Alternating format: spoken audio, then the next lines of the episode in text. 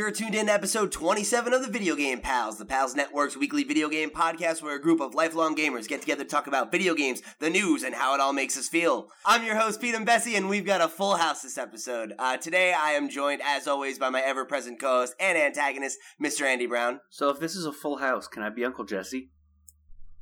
Yeah, you can be Uncle Jesse. Yes! But you have to be Uncle Jesse in like season one where he has a sick mullet. That's the price we pay to be John Stamos, kids. I'd say it's worth it. Yeah. Yeah. And we, we we've also got the edge lord with the heart of gold, Mr. Robert Thompson, Hey, thanks. I like that one a lot. I'm glad it stuck. and the guildmaster himself, Mr. Sean Bartley. Hello, hello. But we've also got our second ever guest today, who also happens to be our first ever returning guest today. Uh, back from after her starring role on that episode we did about loot boxes, the esports dynamo, Miss Peggy Moirai. More, how do you say it? Moirai. Hi, um, um, um, if that's me. I'm Peggy Moirai Forde. Is is how Boom. you say it, Pete?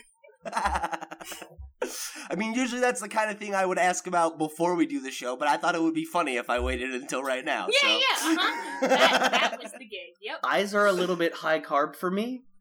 Could we get Peggy less eye Ford instead?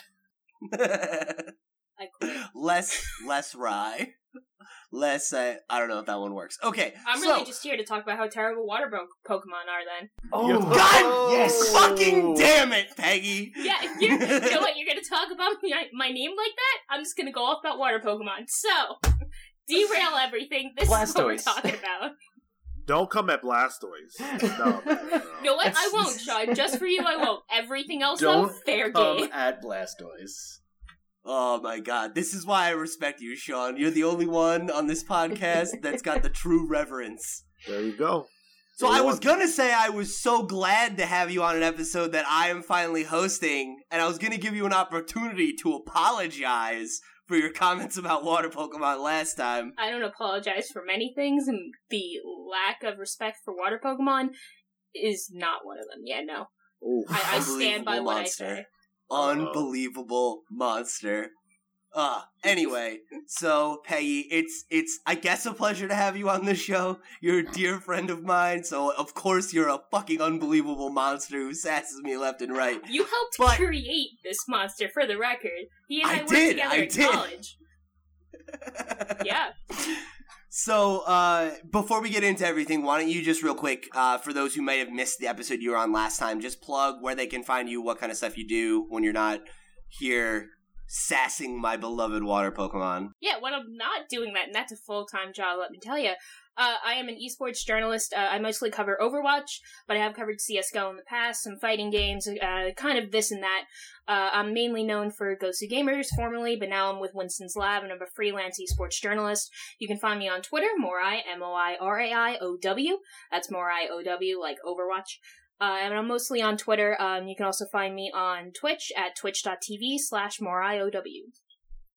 Awesome. So yeah, uh, I think we teased this last week, but basically with all of the big esports news that has been kind of coming out over the last month or so, we thought we'd have Peggy back on to talk about it. We're gonna save that for our meat and potatoes today, uh, but we've got a full show before that. So real quick, let's uh, jump into what we're playing this week, like we do every week. Um, we're we're kind of trying to revamp this segment a little bit. So, you know, we're we're going to be trimming some of the fat and just talking about big highlights and stuff like that. So, if you guys miss our more, you know, like kind of broad impressions like that, you can let us know in the comments below or whatever.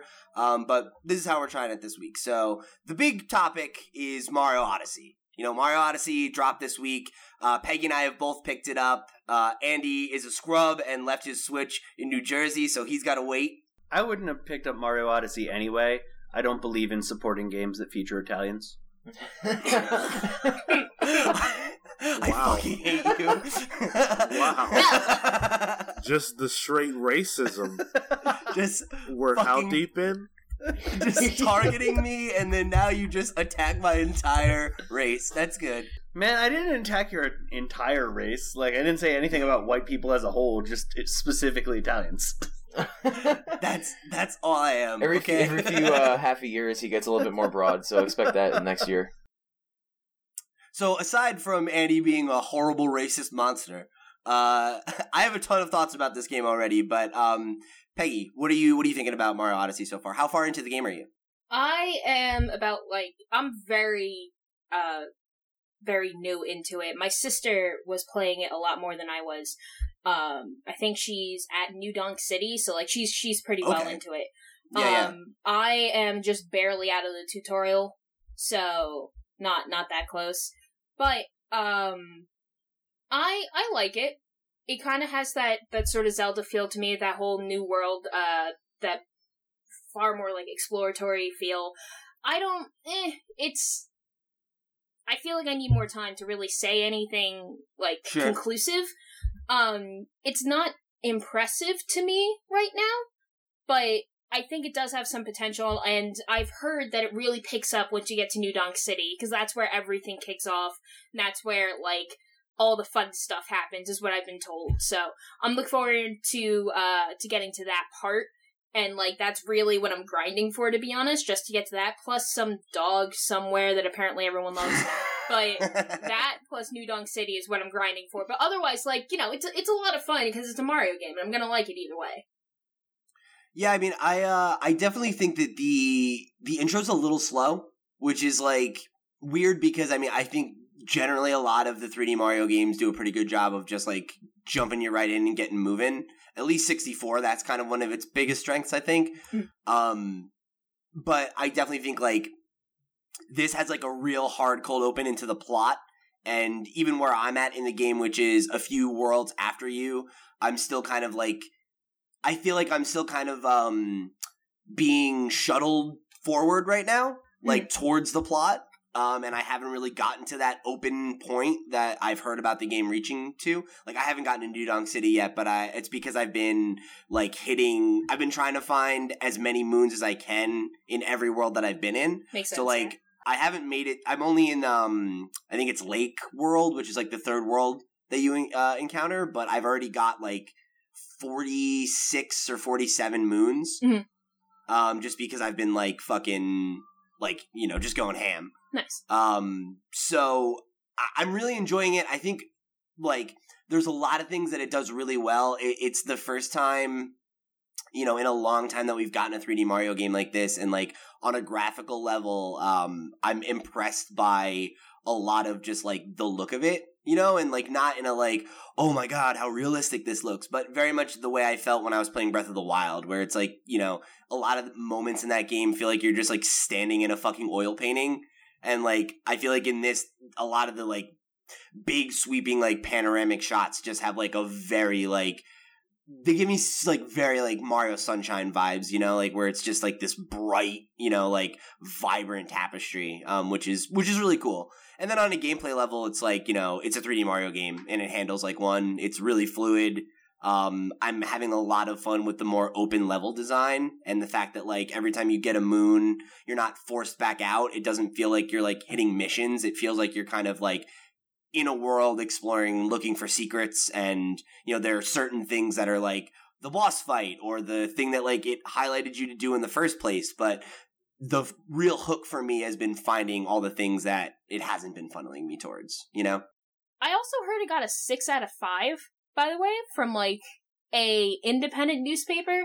I'm uh I'll pull up Metacritic right now. Yeah. Um I I know that there was there was a fake news story going around where um there's this YouTuber uh that Thompson and I are a fan of, Jim Sterling, who gave uh Breath of the Wild a seven out of ten, which was like the lowest score it got anywhere. And then for Odyssey now there's like a fake uh sc- screenshot going around that said that he gave it like a seven. And it came out like before he played it or even the game was out or anything. So it was one of those So he made he made a video about it when he was like, I don't know if this is somebody just trying to troll Nintendo or if they're trying to like specifically get people to like spew hate at me, but like good well played, I guess. Like Um but yeah, I, I think the the majority of the the reviews I've seen have been about what you'd expect. You know? It's it's sitting at a ninety seven on Metacritic right now. That's that's a lot of critics. I don't know what the Metacritic like points. I guess Oh yeah, um out of sixty eight critics. So a ninety-seven out of sixty-eight. Good job, Nintendo. yeah, so you know, I'm sure, I'm sure uh, we'll have more thoughts on the game in the weeks to come, like when Andy picks it up inevitably or whatever. Um, I know Thompson and I have talked about doing a pals play on it, so I'm sure we'll have more thoughts on Odyssey as it develops. But that's just kind of what we're thinking about it in the first couple, you know, first blush, first impressions. So, uh, anybody else have anything they want to touch on before we move on? Yeah, I've been playing Fire Emblem Warriors on the new Nintendo 3DS handheld. Since I left my Switch at home, I had to pick it up on the inferior console, as Pete likes to refer to the 3DS. well, it is. So Thanks, I don't know. Double 3DS, ouch. 3DS might be my favorite system ever, but that's neither here nor there. Fire Emblem Warriors is surprisingly fun for a Warriors game. Like, it's still very much a Musou. Like, I still, you know, run around and beat up a thousand mooks. But, Right. like, it's got some interesting, like, actual Fire Emblem strategy elements to it. So, um, you can, you control a bunch of characters over the course of the battle, and you can, like, switch over to one of them. Like, say, you know, you're fighting a guy way out here on the right side of the map, but then, oh no, somebody's attacking on the left. You can send like Chrom or whoever or Robin to go fight the guy who just showed up, and you keep beating on the guy you're beating on. That's cool. Yes, I like I like that the licensed ones that they've been doing lately, like they usually seem like they try to bring something from that yeah. franchise into it a little bit. Like it That's- definitely that seems neat. feels like a Fire Emblem game. It's got some fun like Fire Emblem-y. I want to say fan service, but I know that like that has a connotation that I don't want to say.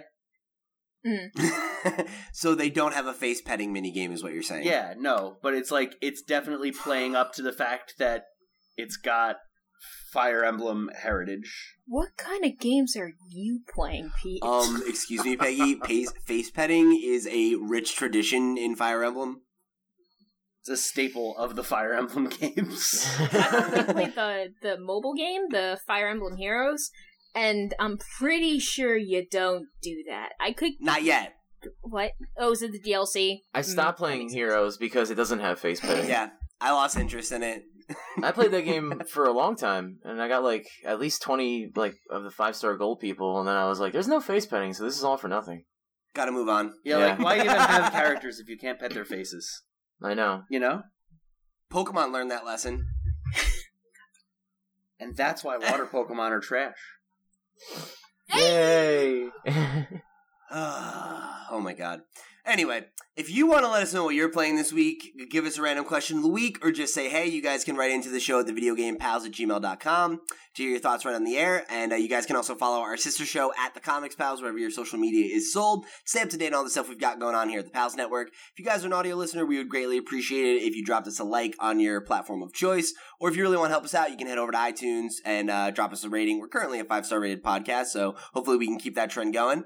And uh, if you guys are over on YouTube, you can do us a solid by liking the video, subscribing to the channel if you haven't already, and uh, check out Pals Play. Uh, me and Thompson's we, uh, daily Let's Play show Monday through Friday. We've got our last episode of Until Dawn uh, posting today. oh, So, the check good it out. one. the good one, yeah, we'll call it that. You fucking you, asshole. you know, if you start the Until Dawn Let's Plays around like 11 o'clock tonight, you can probably keep watching them until dawn. Whoa! oh shit, Oh, a Holy good shit, man. point. Next level. Too spooky, five me. Oh, all right. And last but not least, the best thing you guys can do to help us out is share the show with your friends, your pals, so they can become our pals too. Let us let them know what we're doing out here, and uh, hopefully they'll come check it out. So before we get into the news, we've got our rotating segment, which this week, which means it's time for the random question of the week. I'm so Wow, surprised you don't was- keep your audio. No, he definitely does. Oh, I do. the the look on Peggy's face while that was occurring was probably the look on everyone's face when they hear that for the first time. I, I've heard it before. I just haven't been able to witness the it. I believe the phrase you're looking for, Peggy, is majesty. I don't know. well, Is it? It's true. Are you sure? Hey man, I tried, Pete. Yeah, I'm standing Thank up you, for you here. Andy. All right, so uh, this week I wanted to ask you guys, in the spirit of Halloween, since this is posting on Halloween, is uh, what is your favorite horror game? Ooh. Uh, Resident Evil Four. Oh, solid. Is that a horror game? I would posit no. Yeah, it's, it's an action horror game. But it, I mean, it was like kind of what defined the action genre, uh, you know, action horror genre. So like, it wasn't really called an action game back then. It's just an action game. What? For my money. No, dude, it personifies the villains so beautifully because think about it. For the first time, they aren't just undead monsters; they're actual people you're trying to kill. They talk and stuff, and it gives you another level of spoop. It's pretty good. I mean, it doesn't give me another level of spook. The bad guys in that game are fucking dumb. Little Whatever, like man. Spanish adult child like and spooky bodyguard and Krauser like I, I, I thought that the, the point of this was for me to answer the question, not for you to explain why you don't like the game that I chose. So instead of that, uh, I'm going to talk and I'm going to explain why I like Resident Evil 4. Put that motherfucker in his place, Sean. Bam! Someone has to. Uh, Resident Evil 4 was the first Resident Evil game that I picked up after the first one, which scared me so bad that I couldn't play the games until part 4 came out. Uh, and I, and it was awesome on the Wii, especially uh, with the the nunchuck and those controls. It really kind of brings you into it. Um, and despite what Andy says, there were a number of scares for me while playing the game. Uh, I chose stupidly to play it in the dark, so there were always moments that really caught me off guard and uh, caused those jump scares that people now flock to YouTube to watch. Um, it, it, it's, I mean, you can't say enough about Resident Evil 4, honestly. Like, I really think it was a breakthrough for that genre. Um, it sort of spawned a genre, as Thompson said, and uh, for me, it's always going to stand a cut above the rest as far as horror games are concerned. I think. Well said. I agree. cool, yeah. And I'm not saying that Resident Evil Thank 4 is a bad game. It's just that like Pete hired me to pick fights with people, so that's what I do. Did I? Listen, man, I'm I'm all for it. I love to spar. No worries. Andy's breaking kayfabe. Never do that. Never do that. Don't apologize. I mean, not on do you the want me to go like cut the pipe bomb promo? I'll sit down. The video game pals is fixed.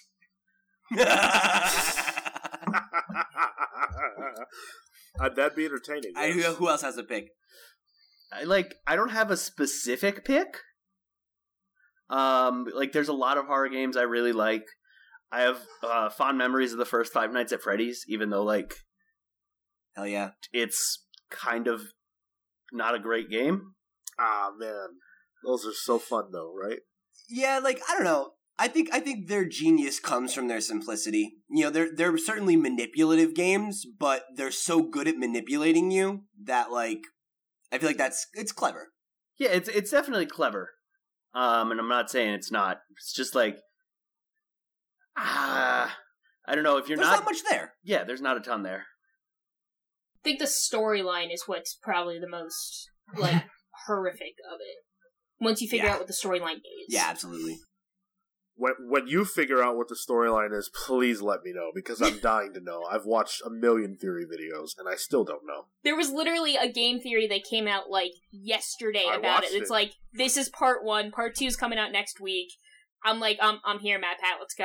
I, I, want think MatPat has done like happened. six videos on it, and I feel like every time there's a new game, Oh, he's yeah. like, "Fucking, he fucked up my timeline. It's time to start over." Like, There's a new timeline. He's he's doing a new another timeline. I thought we were done with timelines. Right, because FNAF and Sister Location is happening earlier than ever, and he's just like, I, I give up. I give up. This is it, and if it doesn't work, it's fine, but like, it's just a theory. This Make is it my a life fact. I don't care. I feel I feel bad for the guy, but like, I really appreciate um, that the lore is there and exists for people who want to go looking for it. But like, I don't know. I think part of what makes the first game like what it is is like how little it gives you, and it's just like spooky animatronics, mhm. jump scare, Yeah, I- jump scare, I thi- jump scare. I think. The,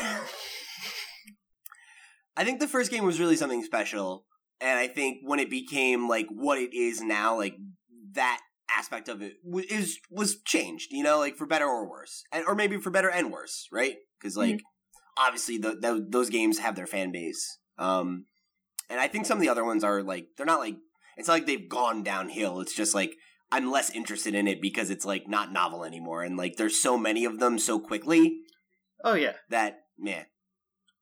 Um yeah, it feels like there's a new one every 3 weeks, kind of. He slowed down. He did slow down, but it was like every year, and then now it's like what every other year. So it's like yeah. I definitely don't like whenever they're like, "Oh, new Five Nights at Freddy's coming out." I'm always just like, "Yeah, all right, keep going, man, keep trucking, Scott. Like, do your thing." Keep trucking, Scott. Um but for my money the best horror game is Alien Isolation, I think. As a whole. Oh yeah, yeah. Love nice. that game. Um, it does a lot well in terms of like letting you feel just powerful enough that like the scare is constant and wonderful. Like it's not so much that one encounter is horrifying, which like they can be because jump scares and shit Sure. but it's the sum total of like sitting there after a tricky firefight thinking, oh god, I have like four bullets left. Did I do that wrong? Have I fucked myself seven hours down the line here? right. But yeah, that's that's where I'm at on Alien Isolation. Love the fuck out of that game. Nice. Peggy's Peggy? got a hand. Peggy from Um, Oklahoma. Excuse you? No, um, it counts as survival horror, I believe. So I'm gonna go with The Last of Us. Oh wow, that was my. yeah, it uh, totally counts. Big spook. Yeah. It, yeah, it is. It is five Oh, spooky. wait, And, wait, we gotta uh, back up one it's just- here. You played The Last of Us Sure. and you loved it, and these scrubs here never played this, and I've been preaching this fucking game for like how many years, Pete? Oh my god.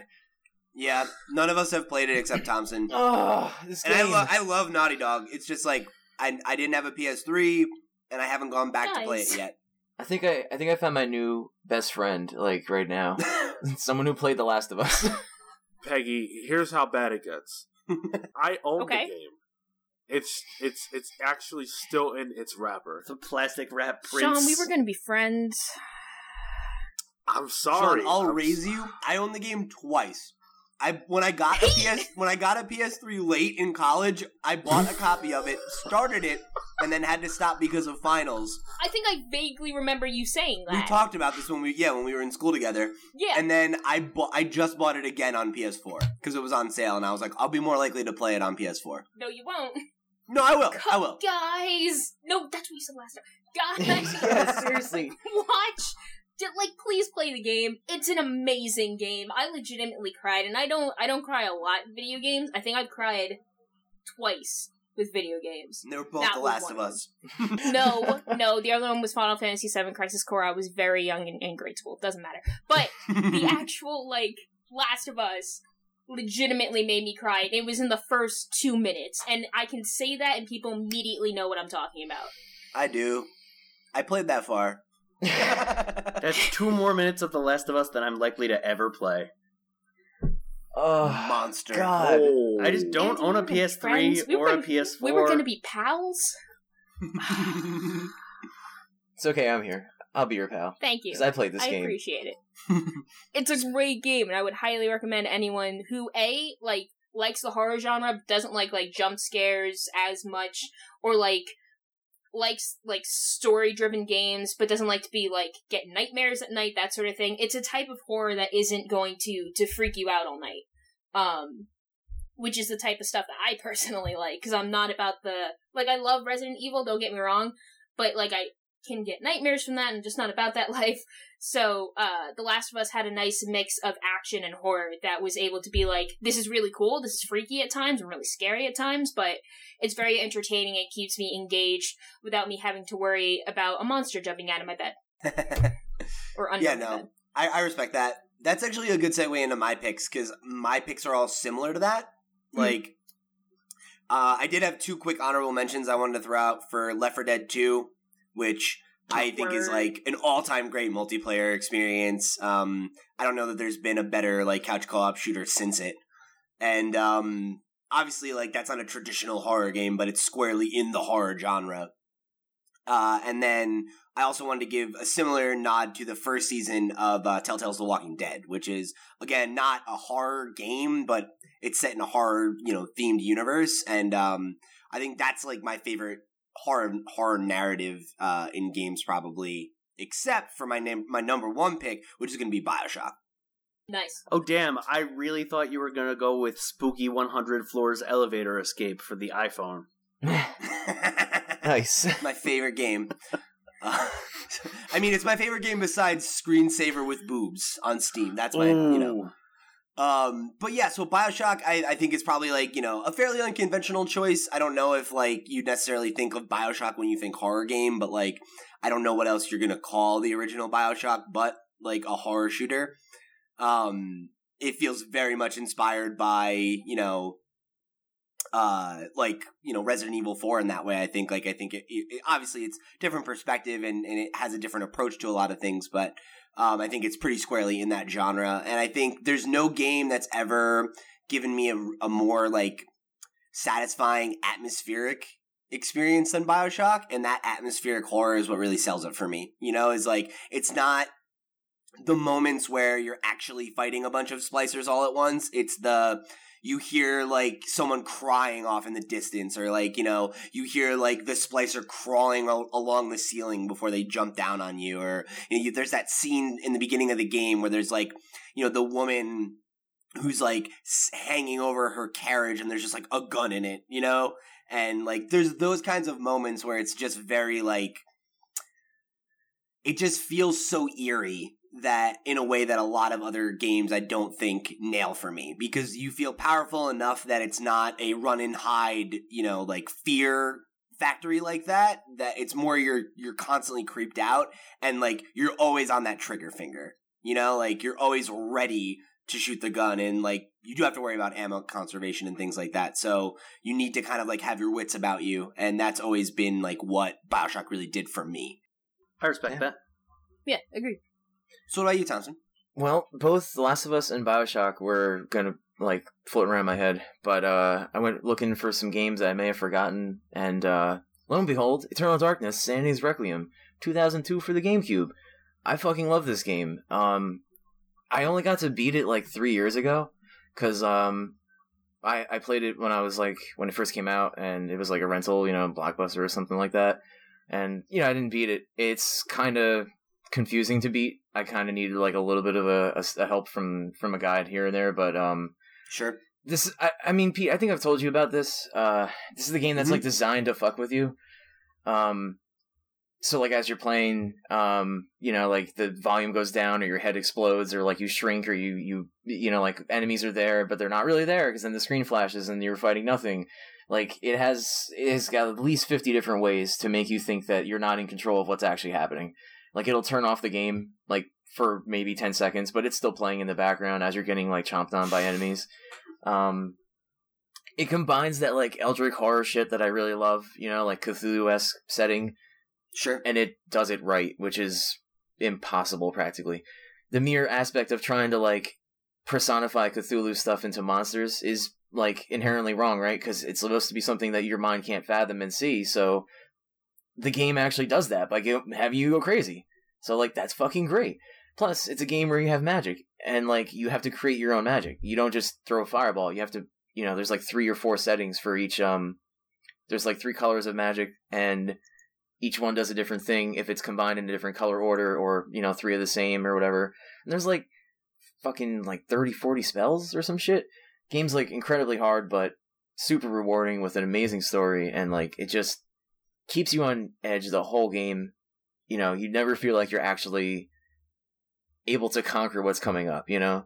Like every boss, even if you have like all like, you know, thirty shotgun shells and like forty, you know, um handgun bullets and like you start even have the machine gun and it's just like you still feel like, oh this is this guy's gonna fuck me up, you know? and like that's what I like about the Resident Evil series, but that's the only reason I didn't pick Resident Evil 4 because like I always felt like I was one step ahead of the enemies in that game. Like no matter how hard it got, I was like, I got this, you know? But Eternal Darkness just like put me on edge like the whole game. But I fucking love that game. I highly recommend it. Nice. I wonder. uh Maybe it'll maybe it'll eventually come to uh, the Switch Virtual Console, huh? Nah, man. no, no way, please. that game's No, dead. you don't think this obscure ass horror game from 2002 is gonna get a re-release? but it has like incredibly good reviews. You know, like people who have played it like love this game. You know, it's, Yeah, it's like cult su- it's like classic. it's such like uh it's like a cult classic. You know, movie kind of thing, but just for a video game. Nice. Cool, cool, cool. Um, can I throw in a quick honorable mention? A quick No. honorable mention. quick yes. honorable mention. Um, I really think, and there's going to be a lot of pushback on this one, but Oh, this here is a we go. game that horrifies me. Animal Crossing is a great depiction of the quiet horror of suburban life. You go into a bunch of debt for a house you don't need. You end up doing menial tasks for your neighbors to pay off that debt.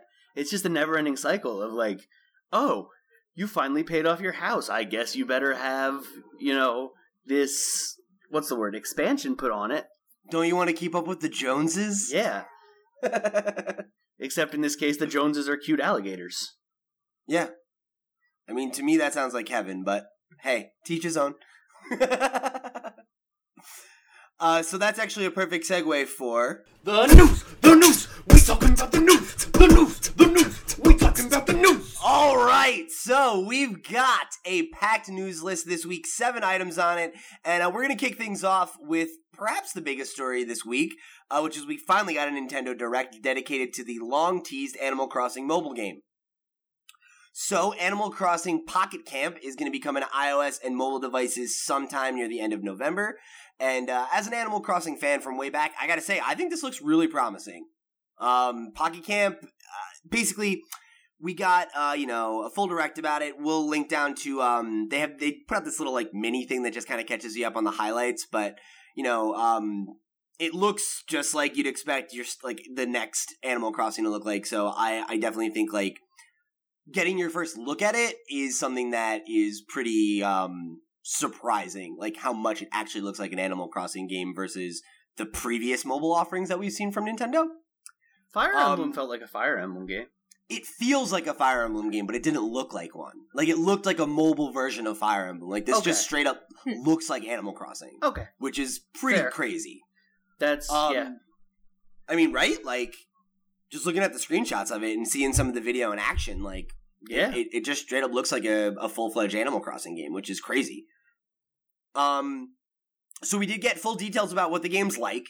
Uh, Pocket Camp will see players managing their own campsite, which, uh, in traditional Animal Crossing fashion, can be like fully customized. Uh, you can add buildings, different furniture, you know, kind of create your own whole setup there.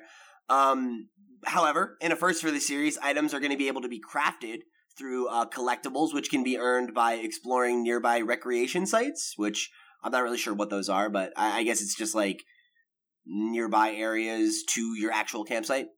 Uh, doing favors for your neighbors, and so on. And then um, different animals are going to have different furniture preferences, so you'll see different villagers based on, you know, kind of like the way that you set up your space, um, which also plays into a new feature, uh, which is called friendship levels which allow you to gauge your relationship with the different villagers and then like kind of impacts how likely they are to come visit your space. Um, so players can also pay for uh, in-game items via microtransaction system. Um, they like uh, the they're called leaf tickets, and they can be earned from those things I said just by playing the game naturally.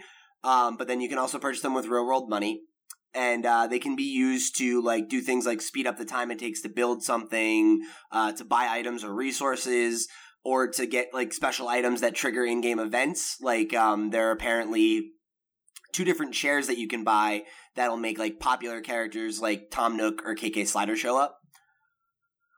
Uh, then there's also going to be multiplayer features that allow you to exchange ID numbers and check out uh, each other's campsites and like you know trade items and stuff like that. And then bunch of classic Animal Crossing features are are also going to be returning, like fishing, bug catching, uh, home design. All that stuff's going to be back. Uh, though instead of having a house, you have like a little camper, and instead of owing money to Tom Nook, you owe it to these like trio of weird penguin brothers. So we got a new uh, slumlord in town, I guess. Telling you, man, it's a horror game. Dressed up like Farmville Animals Edition. That's what. So it's human farm. Soylent Green Farms, yes. awesome.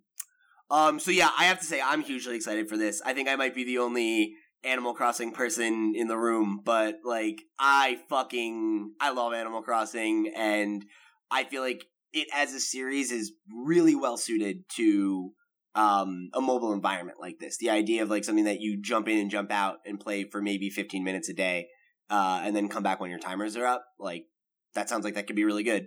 And granted like I don't know if this is going to do anything for me. I'm not a big mobile guy and like as much as I enjoyed Fire Emblem Heroes, I played it for a few weeks and then moved on. So I don't know if I see this being something that regularly is like in my rotation, but I could see it being a fun little holdover until I get the real Animal Crossing game I'm waiting for. I am really happy for you. It looks like Nintendo's done a good job of translating what works well about Animal Crossing to a mobile space. I think so. And while it's it's not for me and probably never will be, if Animal Crossing's the thing you're into, this looks like it's going to be right up your alley. I know my sister's also really excited about it. I only got one more question though: is when are we getting Viva Pinata mobile? Yes, Don't joke. please. Be still my heart. and I'd kill for another Viva Pinata game anywhere. I'm gonna take a note out of Sean's book and say I have absolutely no interest in Animal Crossing, nor I ever will, and um, I think it's it's just like weird. I don't know why I you want to like put yourself into debt and like servitude to another like you know person, and it just like that doesn't sound like fun to me. I don't know.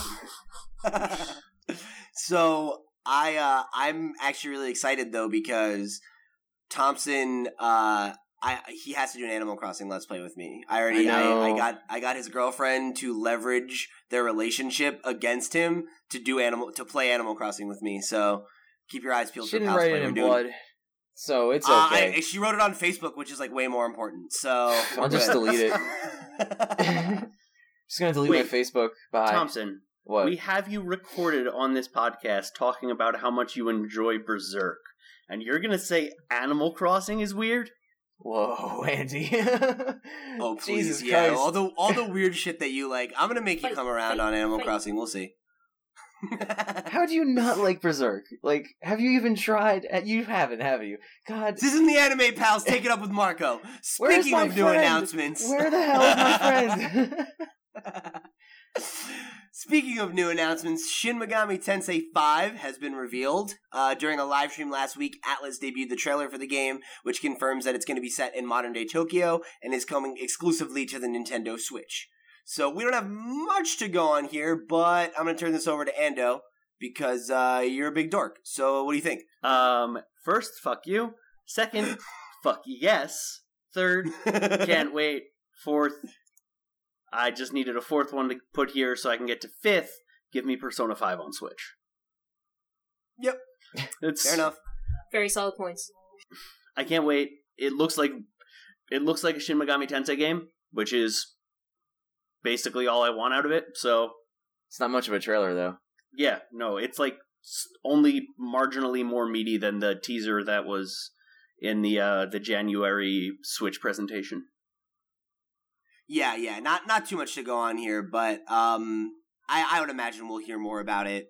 You know, probably sooner than later. Maybe in uh the next Nintendo Direct. That's not focused around um you know one specific thing.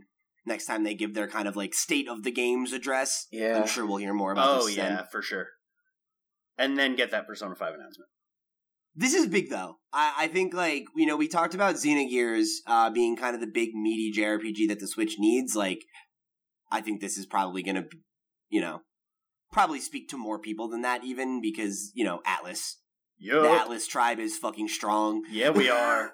I mean, we are if Legion.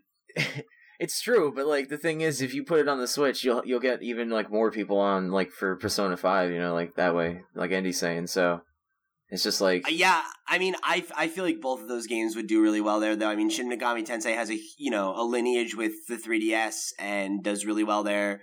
And like, I feel like these games like will get eaten up by the Switch marketplace just because like everything is selling super well on the Switch right now.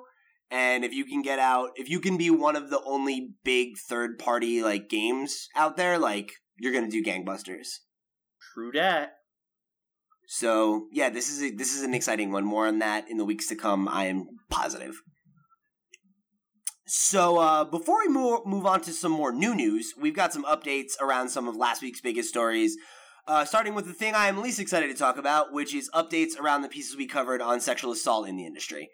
So David Ballard, who is the former Naughty Dog employee who alleged he had been sexually assaulted by a former boss, responded by the outpouring, or responded to the outpouring of support that he received uh, after going public on his Twitter last week. So David wrote, "Thank you, everyone." Uh, who have reached out with love, support, and questions. I appreciate you believing in me. For people's safety, I will not publicly name the persons involved. I gave the name to the individual who sexually harassed me to SCEA, which is Sony Computer Entertainment America, um, now Sony Interactive Entertainment Human Resources, and it was their responsibility to pursue the appropriate course of actions. Federal and state discrimination claim timelines have been expired for my case, therefore no legal action can be made. My hope is that this account of my experience give others awareness about sexual harassment in the workplace and the ability to not stay silent. I also hope to heal from this all and regain my dignity and respect. Thank you, David Ballard. So, you know, obviously there's not much here. I know we talked about this last time. We, you know, we said that we thought that there would be more developments. We thought that there might be, um, you know, some legal action. It appears that that is not possible for David. Um, so I just kind of wanted to give this update and again, you know, uh, give him our support and, um, you know, just you know, I just shine a light on this one where we can, you know, and uh, and say that it's it's not all right, and you know, we we can do better. Yeah, people are saying that it's starting to become more and more common. It's not. It's just becoming more and more apparent.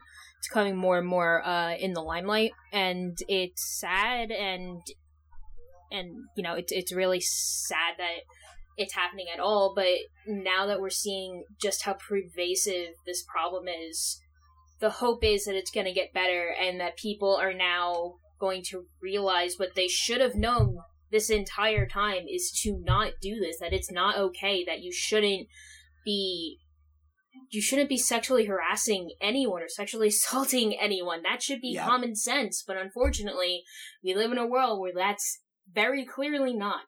Yeah, especially when you're leveraging a position of power, like in a workplace like that, where you're somebody's boss or, you know, somebody who can threaten their career, you know, and, and even if you're not like assaulting them, you know, that you're like pressuring them or, or putting them in a situation where they're not able to, uh, you know, not able to have autonomy like that's that's disgusting behavior and it's that's it's got to stop. And um you know I, I i i applaud david for speaking out about this and you know i hope he gets you know the help that he needs and he's able to you know move on and and move past from this uh this situation and get back to what he loves to do which is making games so we wish him the best all right, and then we also got an update uh, around Tyvel Elor Malka, who is the uh, owner of NeoGaf, who has finally released a public statement regarding the uh, sexual assault allegations against him and the future of the NeoGaf forums. So uh, this is uh, in a post on NeoGaf called "The State of NeoGaf." Hi. An allegation of sexual misconduct has been made against me by an ex. It's not true. The individual making the accusation isn't credible. The story doesn't reconcile logically with the facts, and there's plenty of evidence and witnesses to, to corroborate that. It'll be a process. All allegations of this nature are serious, of course. I got I first got word of it on Wednesday when a screenshot of a Facebook post was handed to vote, uh, which is I guess one of the moderators. I immediately talked with my mod team about the contents of the screenshot and clarified that it was baseless and explained some of the details concerning my former associations with her and tried to ensure any concerns from the team were addressed fully and transparently to everyone's satisfaction. On Thursday, I heard that she had deleted the accusation from Facebook and wasn't entirely sure how to proceed from there or how this would all play out in the public space at that point. Then, Friday morning, the screenshot made its way to NeoGaf and chaos ensued. I was in the process of writing a statement that entire day to address formally to address formally address the allegation. That's a typo. But the community had erupted in a flash that morning. While the moderation team was trying to restore the peace, accusations and threats concerning the screenshot started shifting to them as well as by association with me. Okay.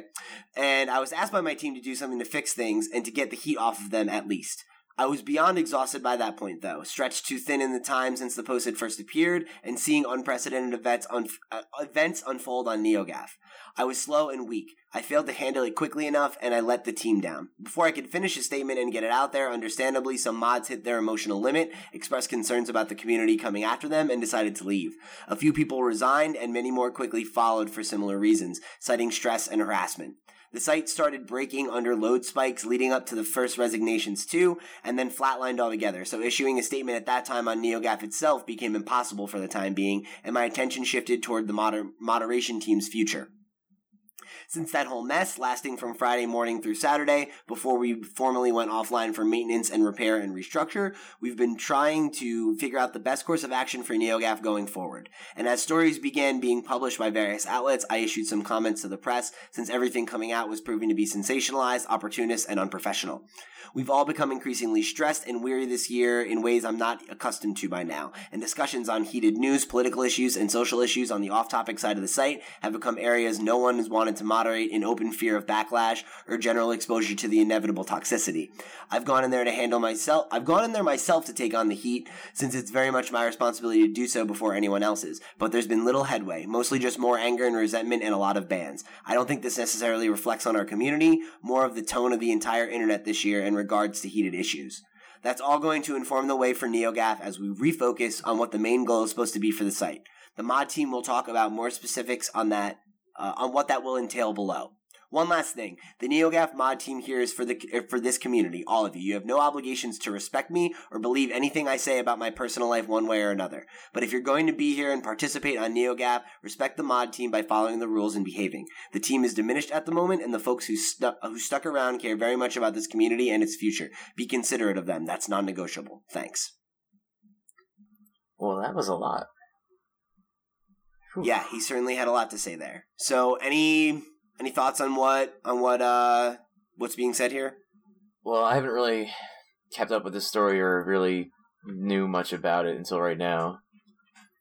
But I mean, I, I guess I guess he's being honest, or I don't I can't tell. Like, um, what is what was he like charged with? Hundred percent. Like, Oh yeah, yeah. So you you missed it last week. Um, basically, there was an allegation of of sexual assault from somebody that uh, I guess he was allegedly involved in, right? uh, involved with, Right. and um, I, I don't want to get into the nitty gritty Right, of, right. of the accusations. You know, if you are really interested, you can go find that out for yourself. I think that's beyond the scope of the conversation.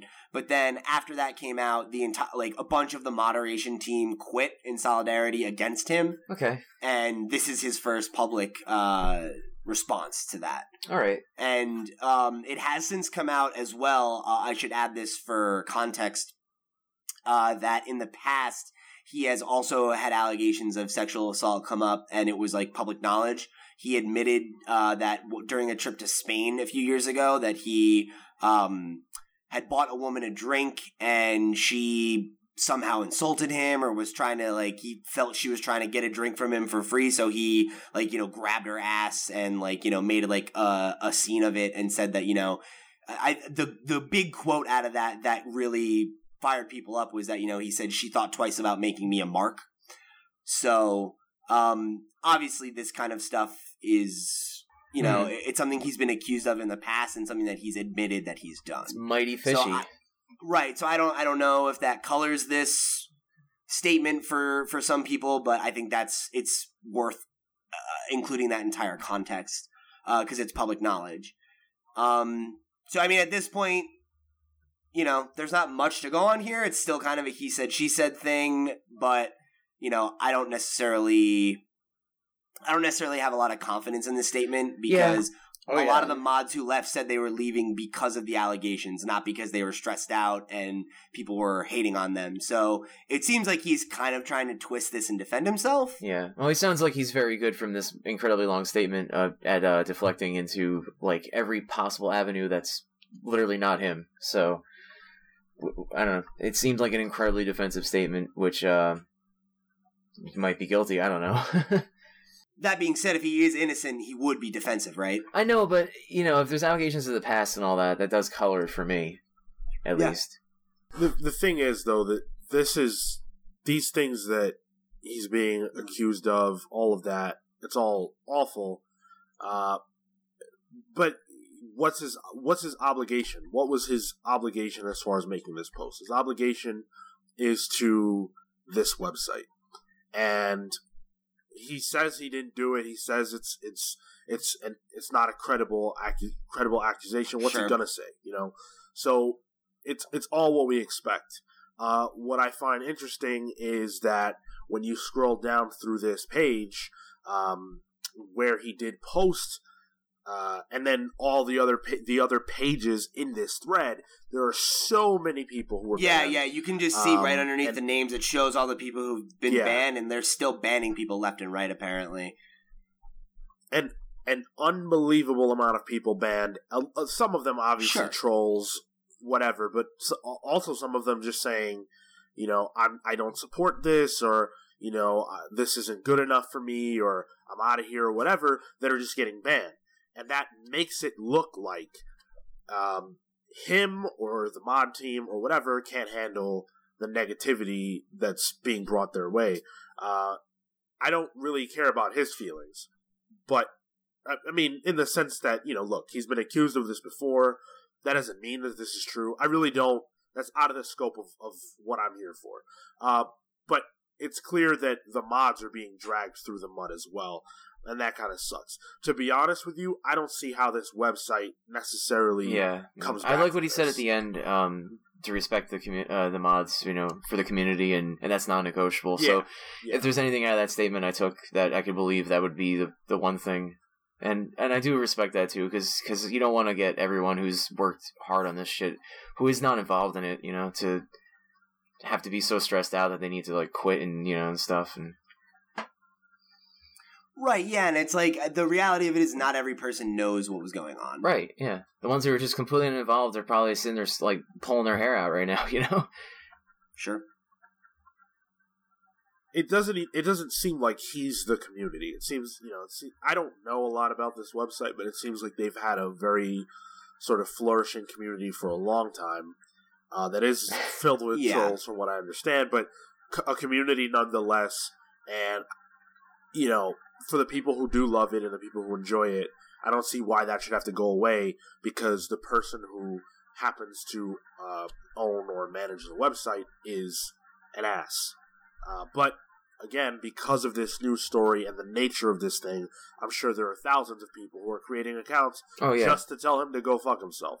So there you go. Yeah, and uh, I I think there's definitely, you know, you're right, Sean. That like there's NeoGaf is and has been uh, a really big part of the industry because a lot of stories break out of NeoGaf. You know, there are like a lot of deep, deep, you know, um, people who are deep into games flock there, and that's where like a lot of times like we've reported on stuff that's come out of NeoGaf of people discovering things about you know like uh, the Switch's OS or like things like that, the kind of nitty gritty shit um, that comes out of there. And it would be a shame if we lost that aspect of it. But you know, I think you're right that like you can't really sever NeoGaf from the guy who owns NeoGaf. It's not like the Harvey Weinstein situation where there's like a board of directors to vote him out. You know, it's that like this community is going to splinter. There's going to be people that stay there, and there's going to be people that go somewhere else. Yeah, and didn't we talked about it last week? Didn't like a whole ton of the mods that quit like say, "Hey, we're starting this new site. If you want to work with us." Yep. Um, me- a bunch of the former NeoGaf members and moderators have announced a new website called uh, ResetEra. Yeah, that's pretty cool. So that's that's going to be their new their new place. They they see that as they want to kind of bring the community from NeoGaf that you know rejects this and are going to come and you know have a new place and not be associated with GAF at all. So I think um, we'll see how that goes. You know, I'm sure that I can see that being a huge problem. Um, I, I imagine that there will be a lot of people from GAF and you know the more.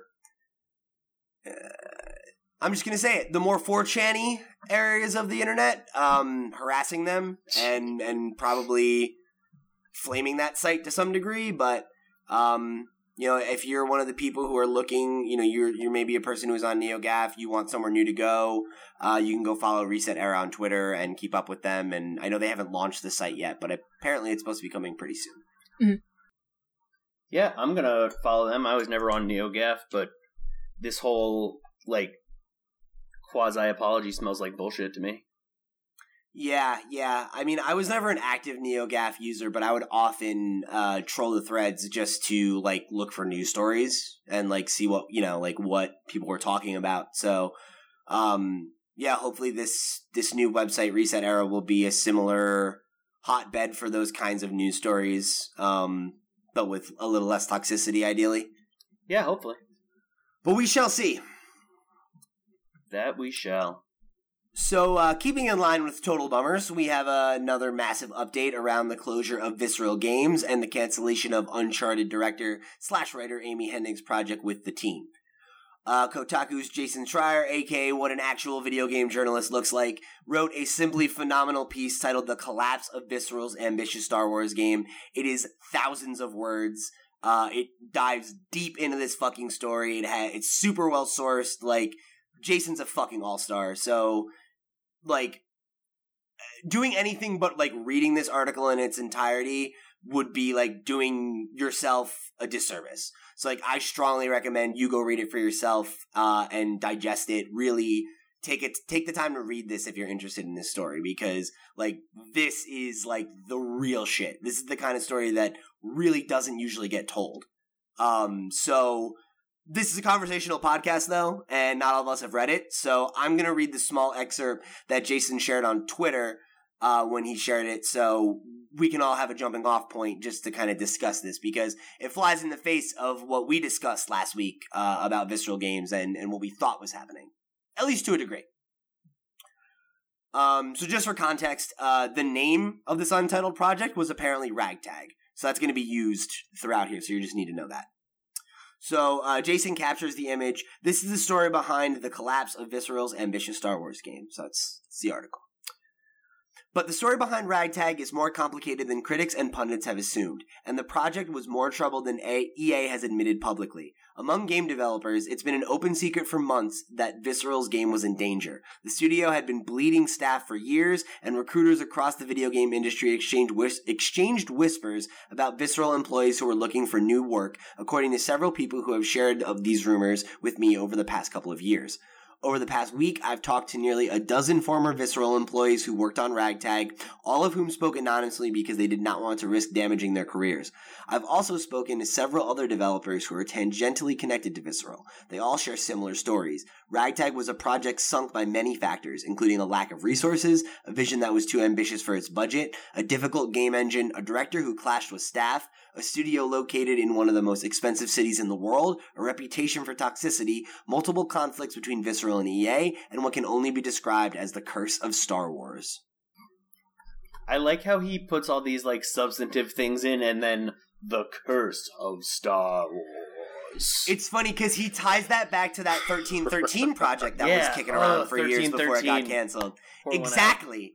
Yeah, so like there's this whole narrative there that is surprisingly similar to what seemed to have go down there. Um so yeah, I mean like this totally flies in the face of a lot of what we were talking about last week. Uh that this was being pivoted because they wanted it to be a games as service game. Um, you know, something more similar to Destiny or something like that, something where they could make more money because the financials didn't add up. But I think this points to more what Sean was saying was that, you know, maybe there's just a little bit more behind the scenes that we just didn't know. You know? I hate it when other people are right, but good job, Sean. You called it. Uh, I mean, you know, there's nothing to take credit for here. This sucks. It, it's not fun at all to hear that there were these kinds of things happening behind the scenes at the studio. Uh, but I do think that it it sort of it sort of is a learning opportunity whereby you go, okay, we can't take these things on their faces, and we need this kind of reporting to give us the full story. And you know, to be honest, it's it's not even necessarily our business, but it does it does help in a sense because it changes the narrative away from oh they're just Right. greedy bastards, you know. Uh, now now that we have a fuller understanding, hopefully that does take some of the pressure off of them and kind of tweaks the way that we're talking about the conversation surrounding games and services because this is not an example. This is of the same guy who actually did that same type of story for Mass Effect Andromeda's Fall as well, where Yep. he outlined basically the same reasons that it was too big of a uh, too big of a vision, not enough of a budget, um, really difficult game engine was very specifically announced. Um, Bad timetable. bad timetable and just like basically the the same formula just Star Wars instead of instead of Mass Effect. So we're seeing the same sort of formula come to the same tragic end at least in terms of of those two stories. So yeah. Yeah, yeah, and and and it's interesting because I don't know if that's like an EA problem or if it is like you know a visceral problem, right? Like if visceral was losing people, and you know it sounds like Amy was having trouble getting along with the team. Like these are all things that could have easily been out of EA's hands, and they just hit a point where they're like, we've sunk enough money into this. You know, like this is this is a train wreck, and it's time to just cut our losses. Mm-hmm. Yeah, it's uh, it's it, it's a great read. It's it's really something that if you haven't checked it out, you really should. Um, it, it's it's phenomenal work. You know, Jason is is uh the best in the business as far as this stuff is concerned. Um, also there was one little other wrinkle here that I wanted to bring up was that like uh, I know we talked about we were referencing an article from Polygon when we talked about this last week um, from uh, Sakar, and one of the things that we had kind of discussed was that um, you know first party uh, studios are not necessarily held to the same standards because generally like the impetus of those games is to move hardware not to sell units. And uh, jason actually wrote that in the article and he got a response from neil druckmann from uh, naughty dog that i thought was pretty interesting. So he highlighted a sentence that says uncharted's uncharted's sales revenue wasn't as important as its ability to help sell sony playstations to which neil druckmann replied false with a screenshot of that being highlighted. So Jason updated Nice. the article. Uh, I just thought that was that was a little funny Yeah. and um, interesting, just because we did talk about that. So maybe that's not always the case, but obviously the met barrier for success is different for those games than it is for uh, third party games. So that that remains true, whether or not the reasoning is the same. I would say I would say that's true, and I would also say that uh, it is possible for different games to have different expectations as far as how many units they're going to sell, whether it's third Mm. party or first party or whatever. And um, as it relates to this specific game, I think this, if anything, this definitely outlines how the the industry has changed as it relates to putting games out and how much more pressure there is on developers than ever before to get it absolutely right and how that can sort of change the culture Yes. of a team Yeah. because mm. of how tough it is, you know? 10 years ago, 15 years ago, this game yeah. gets made. No, you're totally you're totally right, Sean. And I think you don't need to look any further than like what you know the trajectory of what they're most known for, right? Visceral made the Dead Space games, and back in the time of Dead God. Space, there was a two year, three year gap between games like that. Now these games take four, five, six years to make. They cost five times as much money. They require hundreds of people. oh, please, like you- hundreds, thousands sometimes, man. yeah, right, right. And if you have a talent drain, you have a director who's clashing with the studio that she's working with, and the studio clashing with the publisher. It's just a recipe for disaster. Yeah. You know, like, you know, it's it's just a shame. It's a shame because this game seemed so like the idea of it, the the proof of concept, the promise of what this was supposed to be was so exciting to me, and it's it's just a shame that it's another one of those games that we'll just you know we'll never get to see. It's like it's a real shame that as Star Wars has sort of come back to life as a property, like the video games where it lived during the prequel era and like continued to grow and like made Star Wars still matter even when the movies sucked are fallen by the wayside. Yeah, yeah, I, I, I definitely. Uh, I think it's because of this problem we're seeing with how tough it is to make a single player story driven game like that, and they used to just be cheaper. They used to be an easier sell, and that used to be what drove the industry. Yep. And like I also want to going back to Neil Druckmann's tweet, Uh huh. I ju- I just want to like suggest the possibility not that he's lying, but that he maybe read the like Uncharted didn't have to sell as well as like a knock on Uncharted and got defensive. Maybe, but I don't. Because if he's if he's just responding with false, yeah, that's like a little combative. If there's a conversation that happens there, maybe. yeah. I- I definitely. It does seem combative, but I could definitely see that just because it's you know it's one of those things where like I, I've been the journalist who makes the mistake like that. You know, where you write something that's just not true and you're reporting it as fact, and like Yep, he I've made that mistake he too. has Yep. every right to be mad. You know, like Mhm. Jason made a mistake, and you know, is what it is. It's funny though, because like speaking to how you said, right, like it does come off as very combative. Jason replied, and he goes, "Thanks, Neil. We'll tweak. Uh, hope you enjoyed the rest of the story. Feel free to hit me up privately if you need anything in the future." the shade, Which I thought was- the I thought was funny. shade.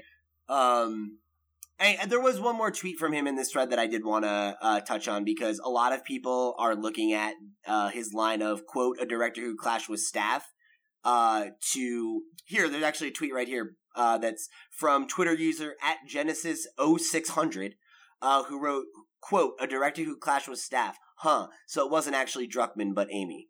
So those of you who are like followers of Uncharted, uh, Amy Hennig was previously a part of Naughty Dog. She had a pretty famous like falling out with some of the other creatives at the company that she had worked with and left to go do this project.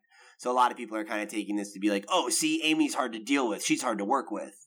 So uh, Jason replied saying, people are complicated. There are no cartoon villains or heroes. There are always multiple perspectives on every conflict.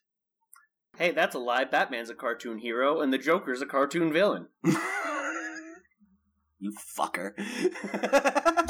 and brown. Bring that special sauce.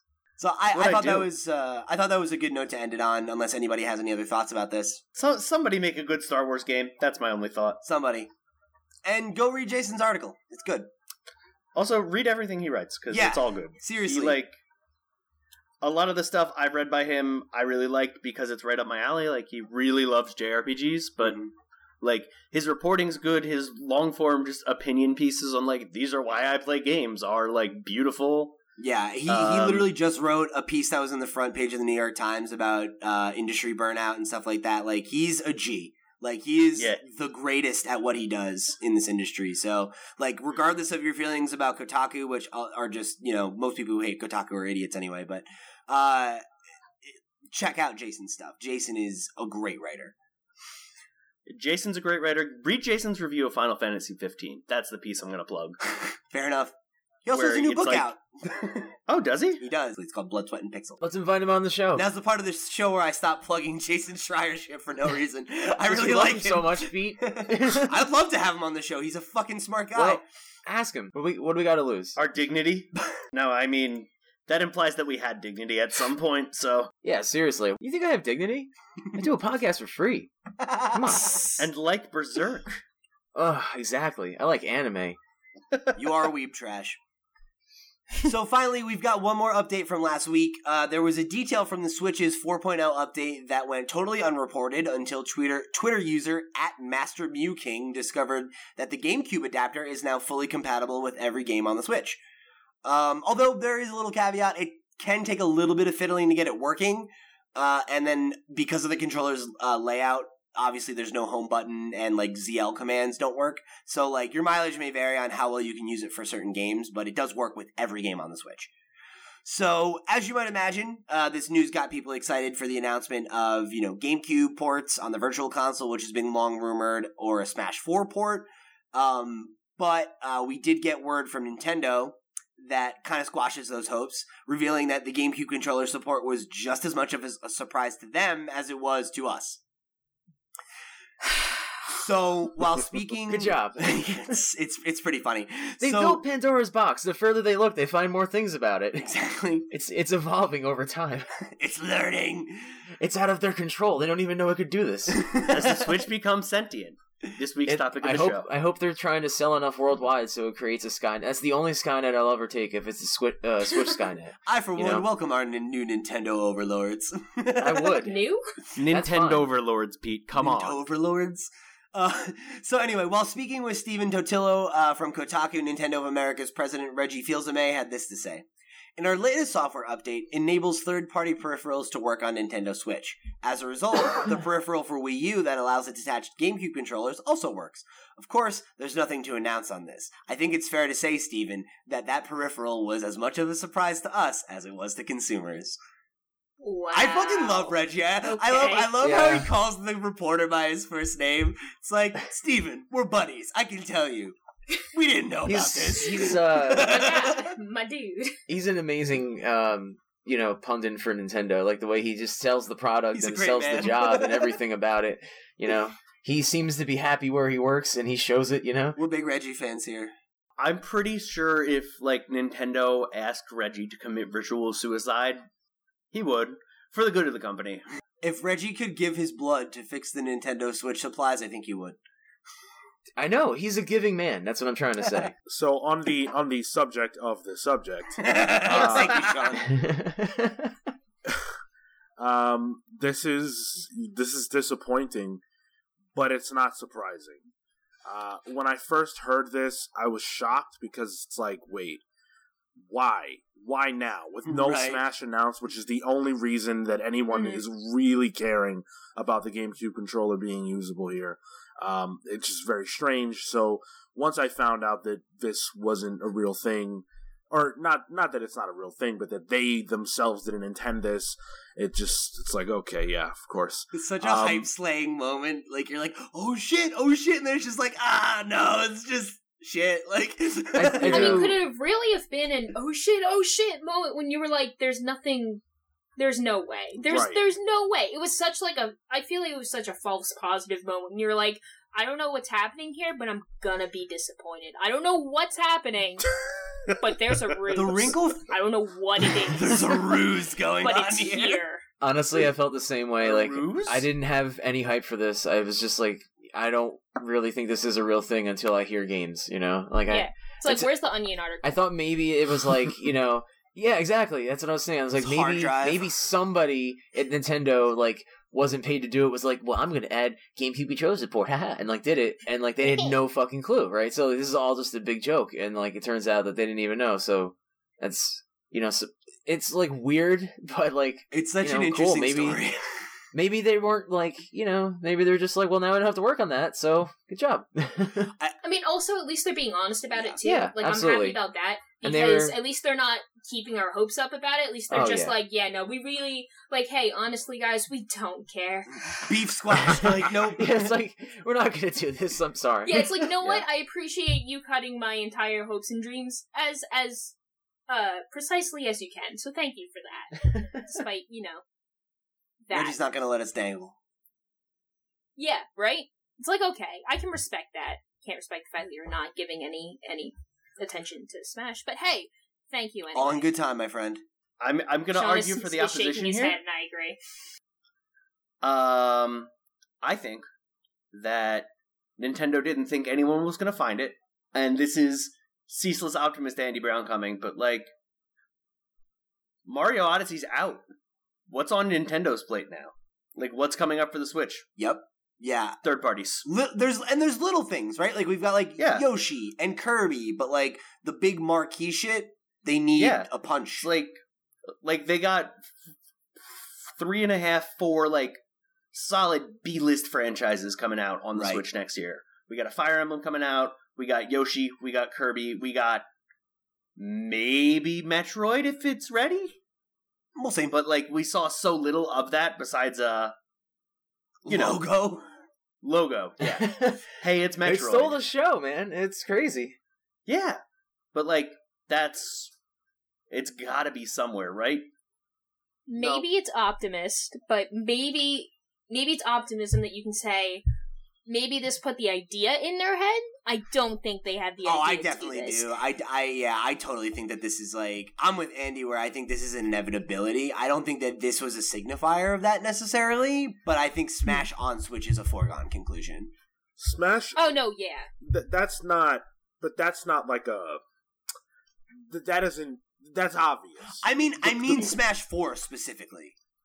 Oh, Smash Yeah, Four. like I think we're getting Switch. like I think that they're gonna port Smash for Nintendo Switch. Like I think that's gonna Oh be. man, I think that I think we're getting that for sure. that that's that you want to talk about disappointment because because it's we've had we've been we've lived with Smash 4 for a while already. It's a great game, but if you're going to port that game, then how far out is Smash 5? And if Smash 5 is not far out, then what was the reason to port Smash 4? Yeah. So I think me, Smash this 5 is is far away.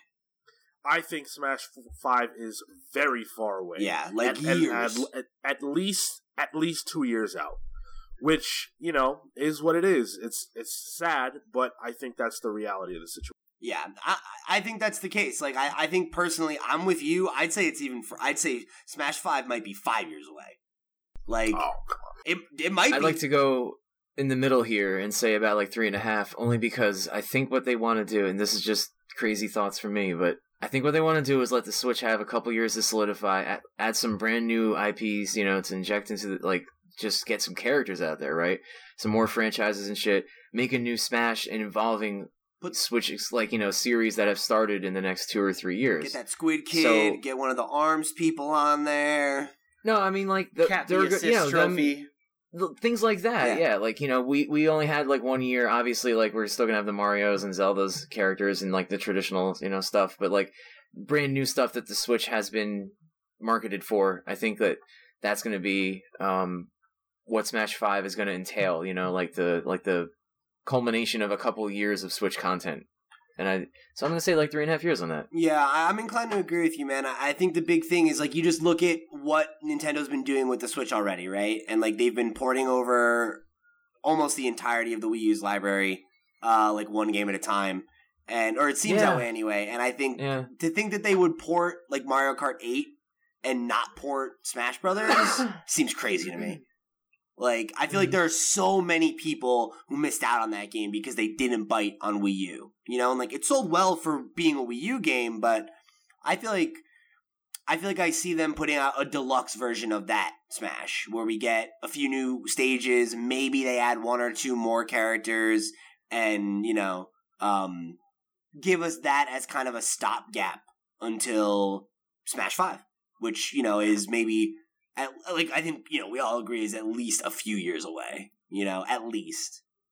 I do, yeah i do hope we get a deluxe smash 4 or Um, but the thing that uh this to take it back to something that Andy had said before, I think like the thing that made me hopeful that this was a signifier for something was that like if you guys will remember when we did a report on the Switch uh, update before, there was the whole thing about how there was USB head uh, headphone support, and they didn't report that either. oh yeah yeah So I was like, maybe this is a thing that they like snuck in under the wire, and they thought nobody would notice. But I don't know. The fact that they commented on it makes me think that that's probably not the case. Any uh, final thoughts on this before we move on? Where's Smash? Where is Smash? Where is Smash? yeah really Well, not technically an update, uh, Bethesda and MachineGames have seemingly responded to the players' fears around the death of single player AAA games by confirming that Wolfenstein 2 has no multiplayer because it would, quote, dilute storytelling. So, GamesIndustry.biz spoke with MachineGames narrative designer Tommy Tordsson Björk? Tommy Tordsson Björk at uh, Gamescom this year, and he had this to say about Wolfenstein. Quote, the only way we can create these super immersive narrative experiences is if we focus so if, is if we can solely focus on the single player.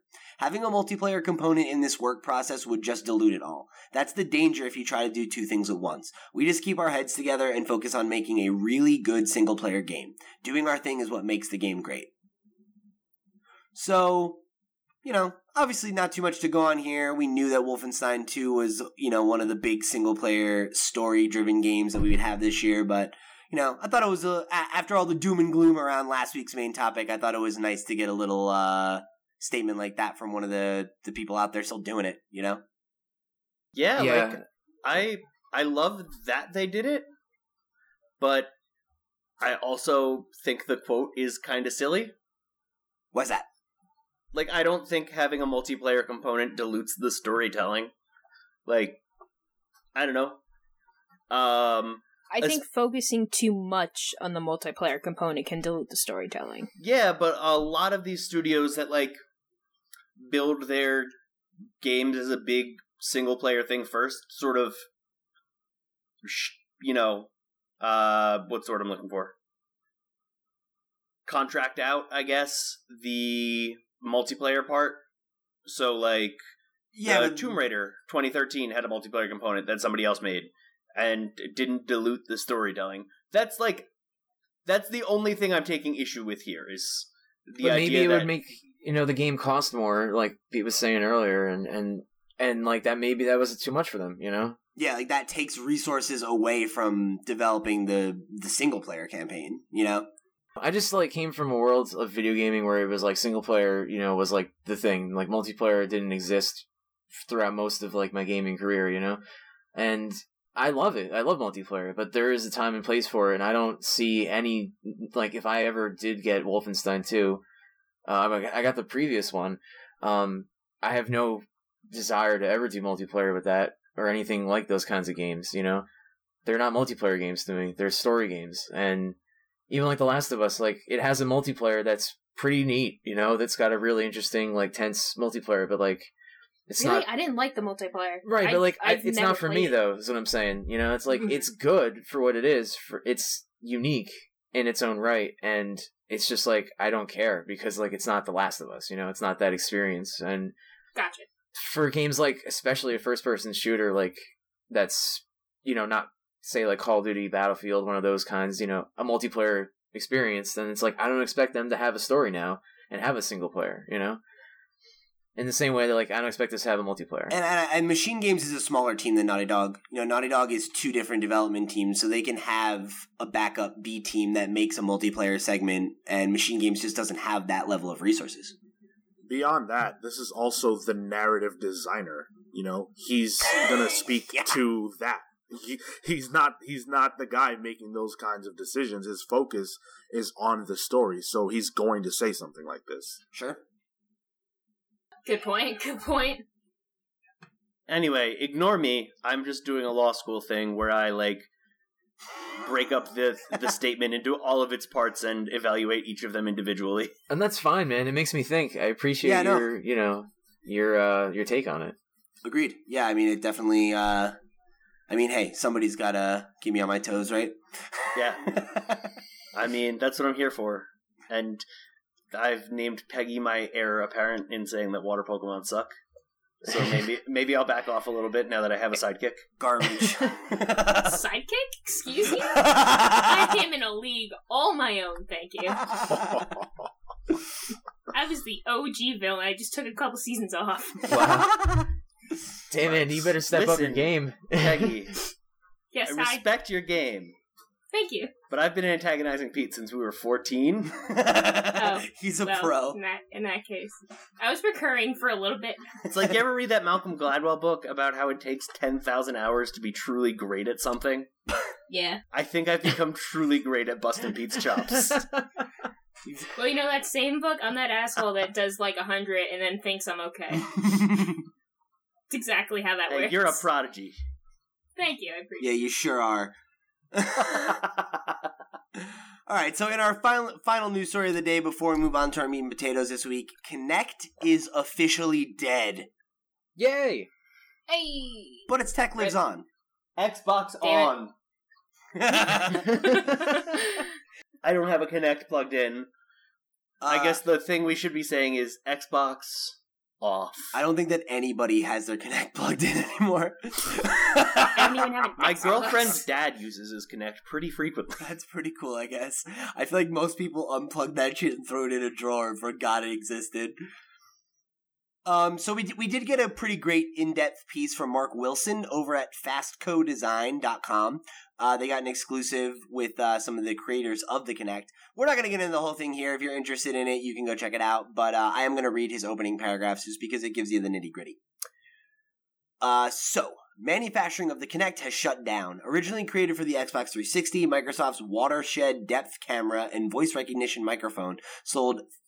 Uh, I don't know what this means. He's got a tilde next to 35 million units. It means Roughly. about. About Oh, okay. So roughly 35 million units since its debut in 2010. But Microsoft will no longer produce it when retailers sell off their existing stock. The company will continue to support Kinect for customers on Xbox, but ongoing developer tools remain unclear.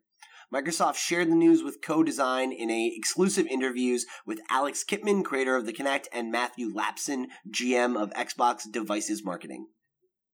The Kinect had already been slowly de emphasized by Microsoft as the Xbox team anchored back around traditional gaming to counter the PS4 rather than take its more experimental approach to entertainment. Yet, while the Kinect as a standalone product is off the market, its core sensor lives on. Kinect V4 and soon to be V5 powers Microsoft's augmented reality HoloLens, which Kipman also created. Meanwhile, Kinect's team of specialists have gone on to build essential Microsoft technologies, including the Cortana voice assistant, the Windows Hello bio, uh, biometric facial ID system, and a contact context aware user interface for the uh, for the future that Microsoft dubs gaze, gesture, and voice (GGV). So, RIP to perhaps the most useless peripheral in all of video games history, the Whoa, Kinect. Star Wars Kinect was there. I don't know about that one, man. There's a there are some bad ones, especially if you go back 20, 30 years. Talk about that NES zapper. some of that stuff was rough. The, I had that. the Um, trackpad that shit was great. for track and field. I had that too. This shit was great. Oh my god, I love that thing. oh my god. I was like like like five. I used to play that game all the time, man. It's possible that I have a little bit of bias just because I, I don't own an Xbox One or anything. Uh, but the Kinect always struck me as kind of a joke. Uh, and I think that that's probably something that a lot of gamers felt. Um, it, it, it seemed to be their desire, and I guess PlayStation did the same thing with the move, Sure. to ape the success of the Wii. Right. And Mhm. it, it came across for me most poorly from Xbox just because they seem like the the antithesis of that kind of thing. And so when they did it, it was like, ah, come on, very much a jump the shark. And then they moment. really doubled down on it, and it was like it's Right. intrinsic to the Xbox One. It's never off. You, and it was like no one liked it. No, like right. And So- then, Yeah. they, then they pulled back. They pulled away from that yeah, because then they stopped bundling it with the Xbox and it was its own thing. Um, so this is not a surprise. No. probably not not a surprise to anyone. Um, but as as it happens with things like this, the technology that went into building it is actually going to carry on and and um, impacts the Xbox now, um, Which is cool. So that's yeah, that's great. Friends, nerds, countrymen, I'm not here to praise the Kinect, but to bury it. Um, Ba, think- ba, ba. Ba, ba, ba. um, I'm going to speak in actually uh, like a little bit of praise of the Kinect. It's like if it's not a thing you have to use, and if you want to use the Xbox One as the centerpiece of your home entertainment system, like Microsoft originally intended, it's really fucking cool. Oh yeah, my uh, my cousin's uh, family still has one connected to their main Xbox One because they have two Xbox Ones in their house, and um, it's it's really cool. It's it's cool to like see it in action, but like I also get why people didn't use it. it's yeah no absolutely but like it's really cool to um like run your you know cable box hdmi into your xbox into your tv so like you know you can do like the split screen picture in picture and be playing whatever while you watch a football game in the afternoon Xbox Sports. yep yeah just just sit down and be like xbox put on cartoon network yeah, it's good shit. and like yeah maybe it was a, a mistake but i do appreciate microsoft's risk taking and you know weirdness Yeah, I mean, hey, right? You miss 100 percent of the shots you don't take. You know, you gotta Yeah. you gotta try shit like this to find what really does work. So, you know, I won't criticize them for trying, but now that they're getting back to the baseline and sony's ahead sony will branch out and get weird and then at the end of next generation microsoft will branch out and get weird it's just it's just a cycle Stop! No, Nintendo's on top right now. The king is good. Let's like long live the king. All right. Let's let's be positive Listen, for uh, once. the, the beauty of nintendo is that nintendo said i don't want your fucking rat race I know, and so that's why we have a benevolent ruler finally. Like it's always a dictator, and they're tyrannical, but at least we have one that's good. You know. Nintendo's just like, So- yo, take your crown and shove it up your ass. I'm gonna wear a leather jacket and drive in a car across the countryside with my boy band friends. and then throw a hat at a dinosaur Yes, and feed So- a And cat. possess that dinosaur. Wait, no, if it's wearing a leather jacket and driving across the country with its boy band friends. That was that a Final Fantasy on joke. the Switch yet. yeah. Not yet. Oh, was it? Not yet. it's coming though. So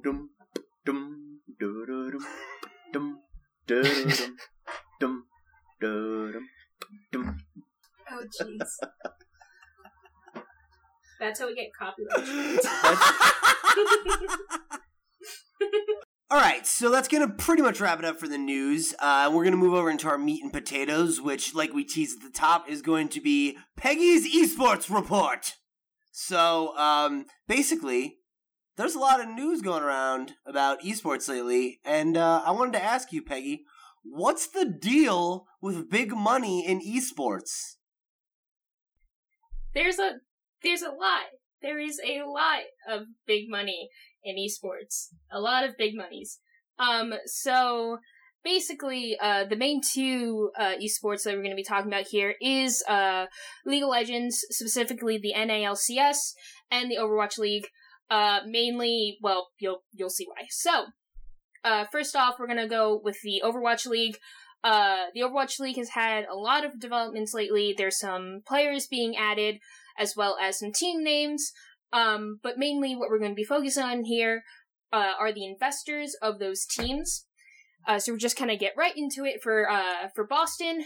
The Boston Uprising is owned by the Kraft Company, who some of you guys know uh, own the American football team, the New England Patriots. Dallas Fuel is owned by NBS, um, and the name is likely due to a $35 million investment from Hersh family, Hersh family investments into NBS. And Hersh is a well-known in the natural gas and oil business. Oh, huh. Uh, LA Valiant is, uh, owned by Immortals. And they're well known in the Overwatch scene, and they were well known in the LCS. And yes, I'm so salty about that. The Shanghai Dragons uh, are owned by NetEase, and they're a game distributing company in China, and they're pretty well known there. San Francisco Shock is owned by NRG, and they have investors. Uh, you know, I think a lot of people know them. Uh, A Rod, J Lo, Beast Mode, Shaq, and a couple of others. Um, and that's also the company J Lo. that. Yep, and the company that uh, bought a player for Owl for a reported one hundred fifty thousand dollars a year. His name is Sinatraa, and he is a kick-ass tracer. Seoul Dynasty is owned by KSV Esports and Kevin Cho, um, and KSV Esports is a collaboration between between Korea and Silicon Valley, and they are actually have the Apex Titans Lunatic-Hai already announced. So they're going to be basically the uh, the Titans to beat, so to speak, for for Owl. People that are missing from this, uh, Houston is Optic Gaming, which is pretty big in esports already. London is Cloud9, another big team. Philadelphia is owned by uh, Comcast Spectacor. Uh, the New York spot is owned by the NY Mets, the baseball team. Miami Orlando by What? Misfits and LI and LI. Good, good pegs. And the second Los Angeles Overwatch team is owned by Kroenke, who's known as the owner of the LA Rams, Arsenal, and Denver Nuggets. Um, and there's a lot of rumors about signings and names floating around, but nothing else is officially confirmed by Blizzard or by any of the companies as of this recording. And everyone needs their play- player signings done by at this recording tomorrow, the 30th. And uh, preseason starts in December, and BlizzCon is next week. And see you, losers, because I'm headed to BlizzCon next week, and I'll have an entire run of that next week, and it's gonna be awesome and hype. And yeah, if you see me, say hi. Uh, I'll be posting um, more IOW on Twitter, and I'll probably have like my Instagram or something, and you can see that on my Twitter. But like, I'm hyped for that. But anyway, look at me. I'm yeah. Peggy. I'm going to BlizzCon. Well, you know, just just you know, just going to BlizzCon I'm packing bit. my master's sword to go to L.A. Me. I can't bring the massive sword on the plane. How are you going to defend That's yourself from dragons? This is bullshit. I'm sure they have a Reinhardt hammer around. Somewhere. That's fair. But yeah, but yeah. So that's that's the Overwatch League big hitters for right now. So, like, is anybody else like? It's surprising to see so many like, I don't know, like weird businesses and like celebrities. Like, I I know that like Sports teams. the sports teams expansion stuff has been happening for a little while now, but like Hey, I expected that. it's still but, like, weird. Yeah. Everything else, it's kind of strange when you say like a, a, a natural gas or like oil company has a hand in it, and they're just like, oh, "Fuck it, esports." Like, all right, um, Uh, the I think the Dallas Fuel specifically is the most like apparent, at least by the name itself, because obviously Hersh is very big in the uh, natural gas and oil, so fuel is very uh, reminiscent of that. But Valiant's um, logo, which is basically like a helmet, and their color scheme, which is green, a darkish green and yellow, is very uh, throwback to Immortals. And so is Dallas Fuel's EnVyUs colors are very similar as well. So like I like the throwbacks to the teams that they were originally owned by and that sort of thing. Um but yeah, there's a lot of there's a lot of heavy hitters here and I really like it.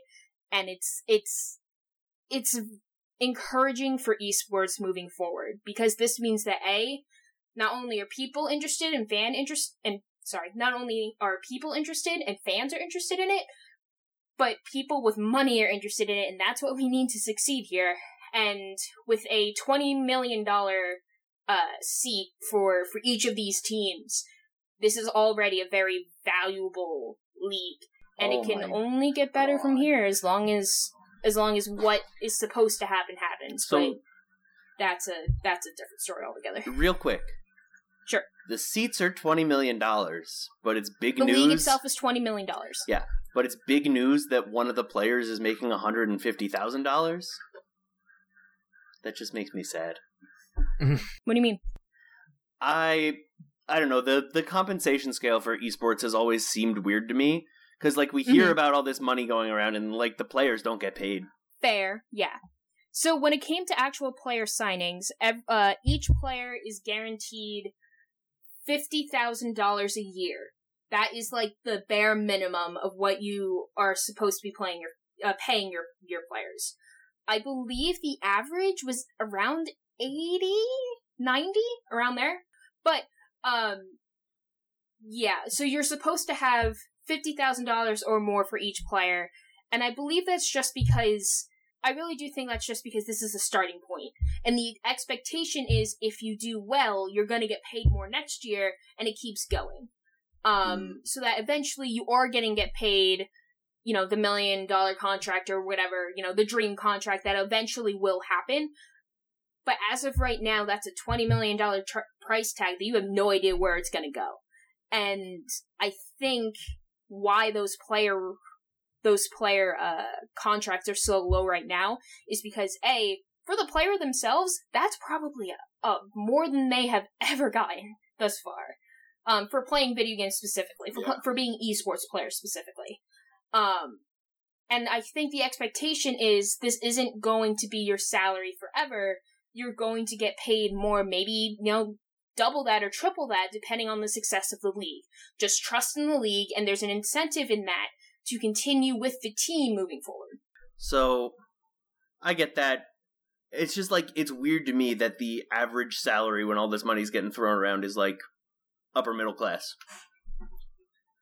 Eh, For a 23 year old? 18 year old? That's Yeah, not like- bad. I, again, it's like they're getting paid all this money to play a video game. Mhm.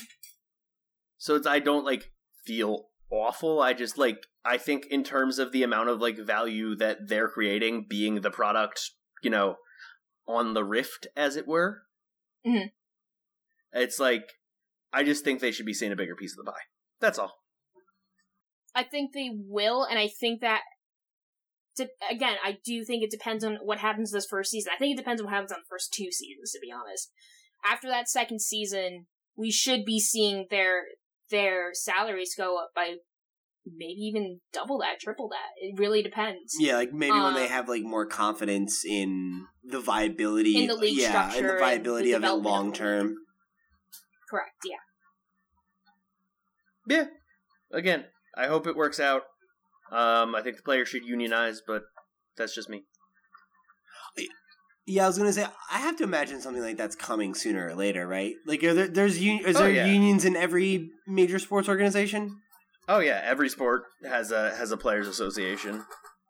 That like they're not great unions, but they are unions. This is just so new. This is Yeah. so new. We're in totally uncharted territory. Like the fact that we're at a place where there's a minimum that's fifty grand is even like that's unheard of. Yeah, it's a step up.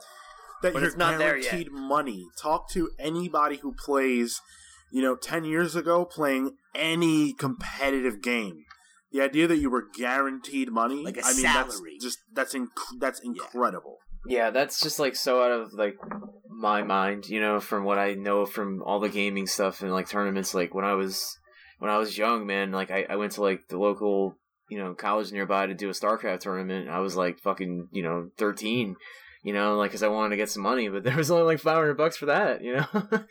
and now now people are getting fifty k even. It's just like this blows my mind. I'm so like happy, you know. It went from being like five hundred dollar prize in gaming is like still slightly, you know, like looked down upon as like, oh, you're just like a gamer or whatever. And now it's like esports and like twenty million prizes and just like all these huge companies and uh, it's just crazy how much it's changed, you know.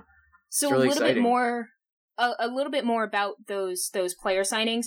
Uh, this is according to Overwatch League's official website. Teams will sign players to one year guarantee contracts with the option to extend the contract for an additional year. The minimum salary for players is $50,000 per year. Teams will provide players with health insurance and a retirement savings plan. Wow. The team will distribute at least 50% of their team performance bonuses, i.e., money with winning playoffs and other league events, to their players directly. The total Mm. bonuses available for Overwatch League teams in Season 1 will amount to USD $3.5 million, with a minimum $1 million awarded to the Season 1 champion. Okay, damn. Wow. And they get healthcare and a four hundred one k, so that's cool. I mean, yeah, and, Yeah. and it sounds like that fifty thousand sounds a little bit better when you consider that if the team is good, that they'll get kickbacks. and they're, over, I mean, they're already getting healthcare, and and like that's huge. Yeah, I mean, know, like that's the, job. yeah, like they should have that though. There's also there's also that, and there's also the idea that some gaming companies did have um did have gaming houses and that sort of thing. I don't know if that's going to be the case in Overwatch League. I don't know anything about that, but yeah, that was the case, and that still is the case in a lot of esports orgs where these these players do how do have a house together, and that's paid for by the org, or it's paid for in some way, Sure. some roundabout way by the org. So they might also have their have some of their food comp by the org, have some of their uh, housing comp by the org. If that's the case, in the best case scenario, I'm I'm talking extreme best case scenario. Your org pays your salary, and then you have a little bit deducted for your housing, your food, because you have a chef or something like that, which which is not unheard of. It's rare, but it's not unheard of by an esports org. Um, and you have like a physical trainer and all that jazz. and You have everything taken care of by your org, so everything that you have is dispen- is essentially dispensable income. and and when you're talking about these games like any any team based game the, Mhm. the housing situation is is actually crucial because in order to work on your communication skills and your ability to play as a unit you have to be in the same space it Mm. a lot of these games uh, a lot of these teams do they, they do lab together in the same space you know they'll all fly out because you have to Yeah. I imagine everyone's going to be in the same area, like in the same city and that sort of thing. That has to happen. Everyone has to move to Los Angeles for the year that the uh oh yeah, uh Overwatch League season 1 is going to happen in Los Angeles. So I imagine that everyone is going to be moving to Los Angeles for that first year. As a matter of fact, I think it is required. But um for the season two, if it moves back to moving around cities and all that jazz, everyone should be moving to their respective hometowns like home cities for like if they're in LA Valiant, they should be moving to LA, New York, whatever that team is called, they should be moving to New York and, and so on and so forth. So I imagine that they should be at least in close proximity to each other, like down the block or something. Um, I think it's and so then have, fucking like, a- cool that there's like city based teams like that. I really like the idea. I like the the whole uh MLB sort of feel to it. Yeah, like I would think it would be so sick if there's like, oh, there's like a New York team. It's like cool. Let's fucking root for those guys. Like, yeah, yeah. Man, fuck New York sports. No, Excuse no, no, no, Actually, no, no. um, I don't really care about New York sports either. Boo! You get uh you get free tickets from the New York Mets if you donate to the New York Flood Center. It's a fun fact. Yeah, but then how you I've to see a to see Mets Mets. game. Excuse you. They own the New York. They they own the New York Owl team. Excuse you. Hey, at least uh the NA Yankees. Nope. At least the NA Yankees are somehow involved in the NALCS. Hey, speaking of the NALCS, uh, they have some pretty big backers there as well. Um, Counterlogic Gaming, also known as CLG, is backed by Madison Square Garden, uh, who own What? the NY Knicks and the NY Rangers. I never knew that. Yep. Actually, in their job descriptions and that sort of stuff on their website, they do mention Counterlogic Gaming. I have seen it. Uh, don't ask me why. So Echo Echo Fox Why? is also uh, backed by the New York Yankees and owned by former NBA player Rick Fox. That's why they have Fox in their name. FlyQuest yeah, is didn't wasn't owned wasn't the story behind that that he bought the team and named it that because his son liked esports, right? that might be. The I think. I think I know that happened with one of these teams. I think it was him, I think it's that one. Yeah. Echo Fox. I yeah. would I would not be surprised if that's the case, but I cannot confirm. I didn't know the Yankees were involved with that too. That's crazy. The Yankees just got involved like two weeks ago. They invested in they invested in a company that's invested in Echo Fox, but it's like Rick Fox's transit company, like transit investment. okay, yeah. So they invested in Echo Fox.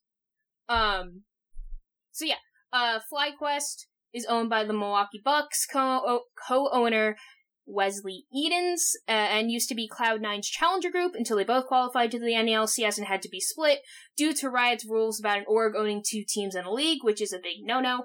Um, and then the NBA teams that have a spot in the NALCS uh, for this coming year are the Golden State Warriors, the Cleveland Cavaliers, and the Houston Rockets. Like what? That's so goofy. It's so weird.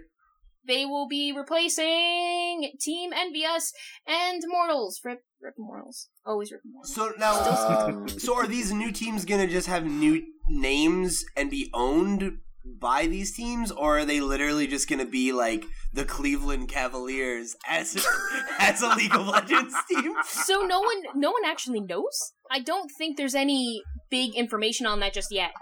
Um, LeBron's really playing think mid it's for the just- Cavs he can do it all. No, uh, there's not that much more information on it, to be honest, other than just these are the guys that that have the spots that can do the thing that can be in the NALCS. That shit is so weird, though. Like Yep. I like the idea that three different NBA teams bought league teams this year is just like why? Like it's so like I just I mean, can't to be get the, fair, the NBA has always been the one that's been on mo- like has always been the most cutting edge out of any of the traditional sports. They've always been the one that, at least for me, has struck as they're the ones most likely to to embrace some sort of change, and have always been the ones who've been targeting the the same demographic as esports would. So it makes sense for them to be like, oh, our our audience likes these guys too okay, let's see see what we can do here. Yeah, like the NBA is the only league willing to go help save the Looney Tunes from intergalactic slavery.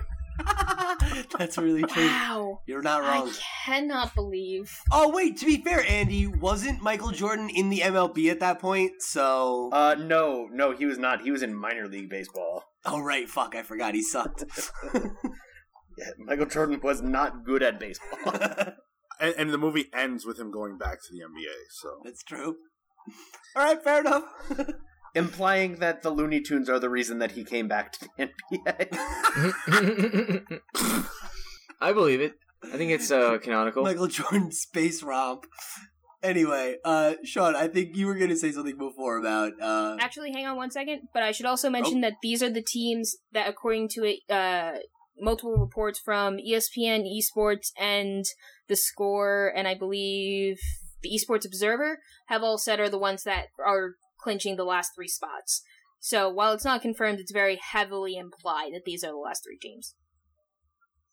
Those three NBA. Oh, teams. okay, okay, okay. That yeah, all right. It's so weird. yeah, this is really fascinating. either way, there's a lot of, of big money revolving around, and it has a lot to do with the NBA. Specifically the NBA, which is just like crazy, and not even just like active teams. Like just there's a lot of basketball players that own esports teams. like it's, I don't know. back before the you know complete collapse of Dignitas, uh, the Sixers bought them. R.I.P. They So- didn't trust the process. Um, Sonic Fox plays uh, Injustice Two, and he plays Yeah, he does.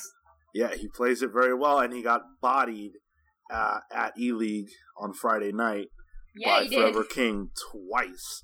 Um, but uh, I didn't know that Echo Fox was owned by Rick Fox. That's actually hilarious. That's hilarious.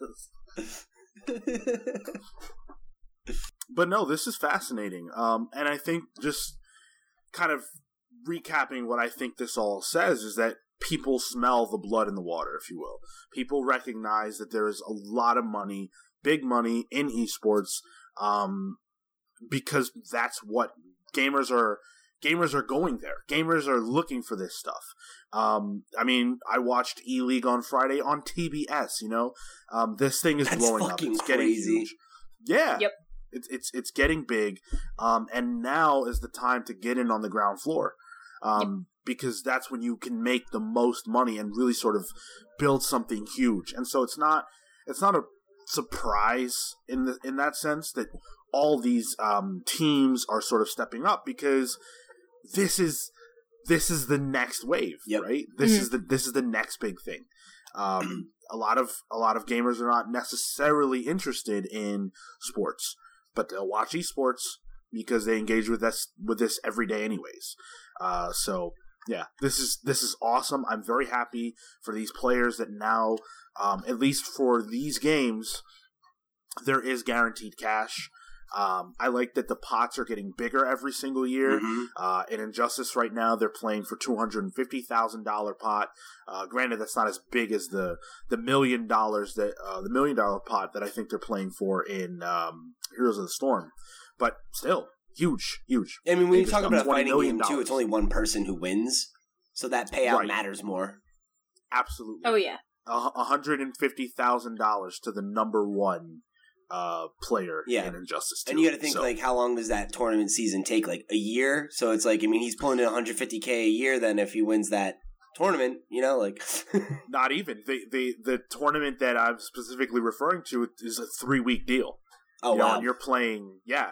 So you're you're playing maybe twenty matches, if that. That's actually high. yeah, You're you're playing less than Mhm. twenty games, and you have the opportunity to win one hundred and fifty thousand dollars. Now, granted, that's after you've played, you know, in many other tournaments, Sure. but there's prizes there too. right. So you're making money, you know, all year round. Plus, you've got a sponsor. So there's there's a lot of money to be made. And, Plus, you don't uh, I have to think play Heroes of the Storm, so like the price can be less because they don't have to pay you to play Heroes of the Storm. Wow, Andy. the defeat in Sean's face right now. it's not defeat. It's just it's pure anger. This is who I am, Sean. We've been doing this show what thirty episodes now. Yeah, and I and and I'm there because I understand you. Uh, but that doesn't make me not angry with you. But anyway, um, to put the focus back on uh, Peggy's excellent reporting, uh, I think that this sort of sets the table for where esports is going in the future, and I Mhm. personally can't wait to see um, how Owl develops and how the League of Legends World Series kind of uh, takes shape with this in mind. Yeah. My favorite thing, um, just within like the past, I've only been covering esports for the past like year and a half or so. Um, ever since Overwatch really came out of beta is really when I came in. Uh, but my favorite thing is to see like when whenever ESPN esports uh ends up on the ESPN Facebook page for some report, um, you get the comments. It's like, oh, it's not real sports and all that jazz, and you just see people being trolls or like relative usually it's like older guys just being like this isn't a sport get it off my page. And it's like that's fine we'll leave you behind. Hey i no sweat off our brow. If you're not if you're not into it that's fine but this is where sports are headed to the future. This is where all the money's going to be and if you don't like it get out of the damn way because we're coming in and that this is where a your sports teams are going and b where you know where the younger where I don't want to say the hip crowd. I don't want to say the younger crowd, but this is this is the future of the next big like entertainment thing is. And that's that's going to stay for a while, especially if the Overwatch League goes to as big as what it's always been hyped to be. And if it doesn't, Overwatch esports is going to stumble quite a bit and it's going to take a very long time for it to come back. But I do think there is a a uh, I do think there is a future for it, regardless of what happens with the Overwatch League. I think it'll stumble again. I think it will. Um, there will be a lot of a lot more hurdles for it, but I do think there is a chance for Overwatch to come back, regardless of Owl. Um, League of Legends will remain League of Legends no matter what happens, and it's just going to keep going. Uh, CS:GO is going to keep going. Smash is only going to get bigger from here.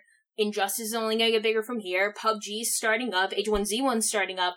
There's so many games that have such esports potential, and it's only getting more and more professional to that sport quality, traditional sport quality that we're seeing with baseball, football, the other ones. And, you know, it's, it's only going to get bigger from here. And I would say jump on board now because if you can do stuff, if you can make content, if you can report on it, you know, do something in the esports realm because it's going to pay off uh, and you're gonna really like where it comes out in the next five, ten years. or just get in, get in on the ground floor as a fan. You know, Yeah. Yeah. because yeah, be a fan of it, be part of it in some way. I'm not, of course, you know, I'm I'm always one for like, be a journalist because I, for one, am a journalist. But yeah, be a fan of it, root for someone, be awesome, and just like go, hey, I really like Dallas Fuel because I like their Genji skin. They had a Genji skin in the announcement. Um, go for it, be awesome. They they just announced their their roster team, their roster like yesterday. So like, go out, be cool, root for these guys because they're going to be around for a very long time. I think that's a good note to end it on. Uh, Yeah. Yeah, well said. Yeah, uh, Peggy, thank you so much for joining us here on this episode. This has been a blast, and uh, thank you for all the you know reporting you did for our main segment here. Um, we will definitely have to have you on more in the future. Sure, no problem. As long as uh, you know, I just look forward to the time where we get to talk about water Pokemon and ha- Yeah, that's That right. That's right. You stop. oh, I'll keep going. We've been going for like two hours. I will make it three. Please don't. I That's a threat. I have I have law school things to do. I have to go. All right. I have to get ready for BlizzCon. Yeah, no, I'm good. I'm done. Thank you. Ha! I called your bluff. All right, cool. So that's gonna wrap it up for the discussion here on episode 27 of the Video Game Pals. If you guys want to uh, write in again, you can hit us up at the Video Game Pals at gmail.com. Uh, let us know your thoughts on any of this stuff we discussed this episode. Let us know who your favorite esports teams are, or which NBA teams you think should buy esports teams. Or your favorite player. I'm calling it now. favorite esports player. The next four years of LCS finals are just going to be Cavs Warriors. that's what we and have. SKT. That's what we have to look forward to from now on. JK, that would require American teams to be in the finals. Nah, man, like NALCS. Ooh, ow, Pete. Not Worlds finals. God, an American team's never going to win Worlds. one day, one day for NA. One day. No, no, Let literally never. All right, so before we bounce out of here, uh, real quick, Peggy, why don't you just tell the listeners again where they can find you and uh, your writing? Yes. Uh, I'm on Winston's Lab, but I'm also uh, the main place you can contact me is on Twitter at moiraiow. That's M O I R A I O W. Cool. Thank you again so much for joining us. This was a blast, and, And uh, if you we'll. need to find Anytime. Peggy in person, you just go down to the bridge. Doesn't matter which bridge, the bridge. You knock three times on the center post. Ask Like for in this Greg. Greg will stick his head out from the river, Okay. and he'll ask you three riddles. You're gonna want to Sweet. answer them all wrong, Okay. and then he'll give That's you very Peggy's important. address. This is some Monkey Island bullshit. That's creepy. Why does this troll have her address? Should let you know that uh, after the firmware update, it's Winona. You have to ask for Winona, Oh. and she will give you the, the questions. Firmware. All right, guys, we'll catch you on the next episode of the Video Game Pals. Thanks for listening. Later, guys. Take Bye. care, guys. Bye. I'm here to be a ridiculous human being and chew That's a, bubblegum. that- Greg? that's a parent. that was great. and I'm all out of bubblegum.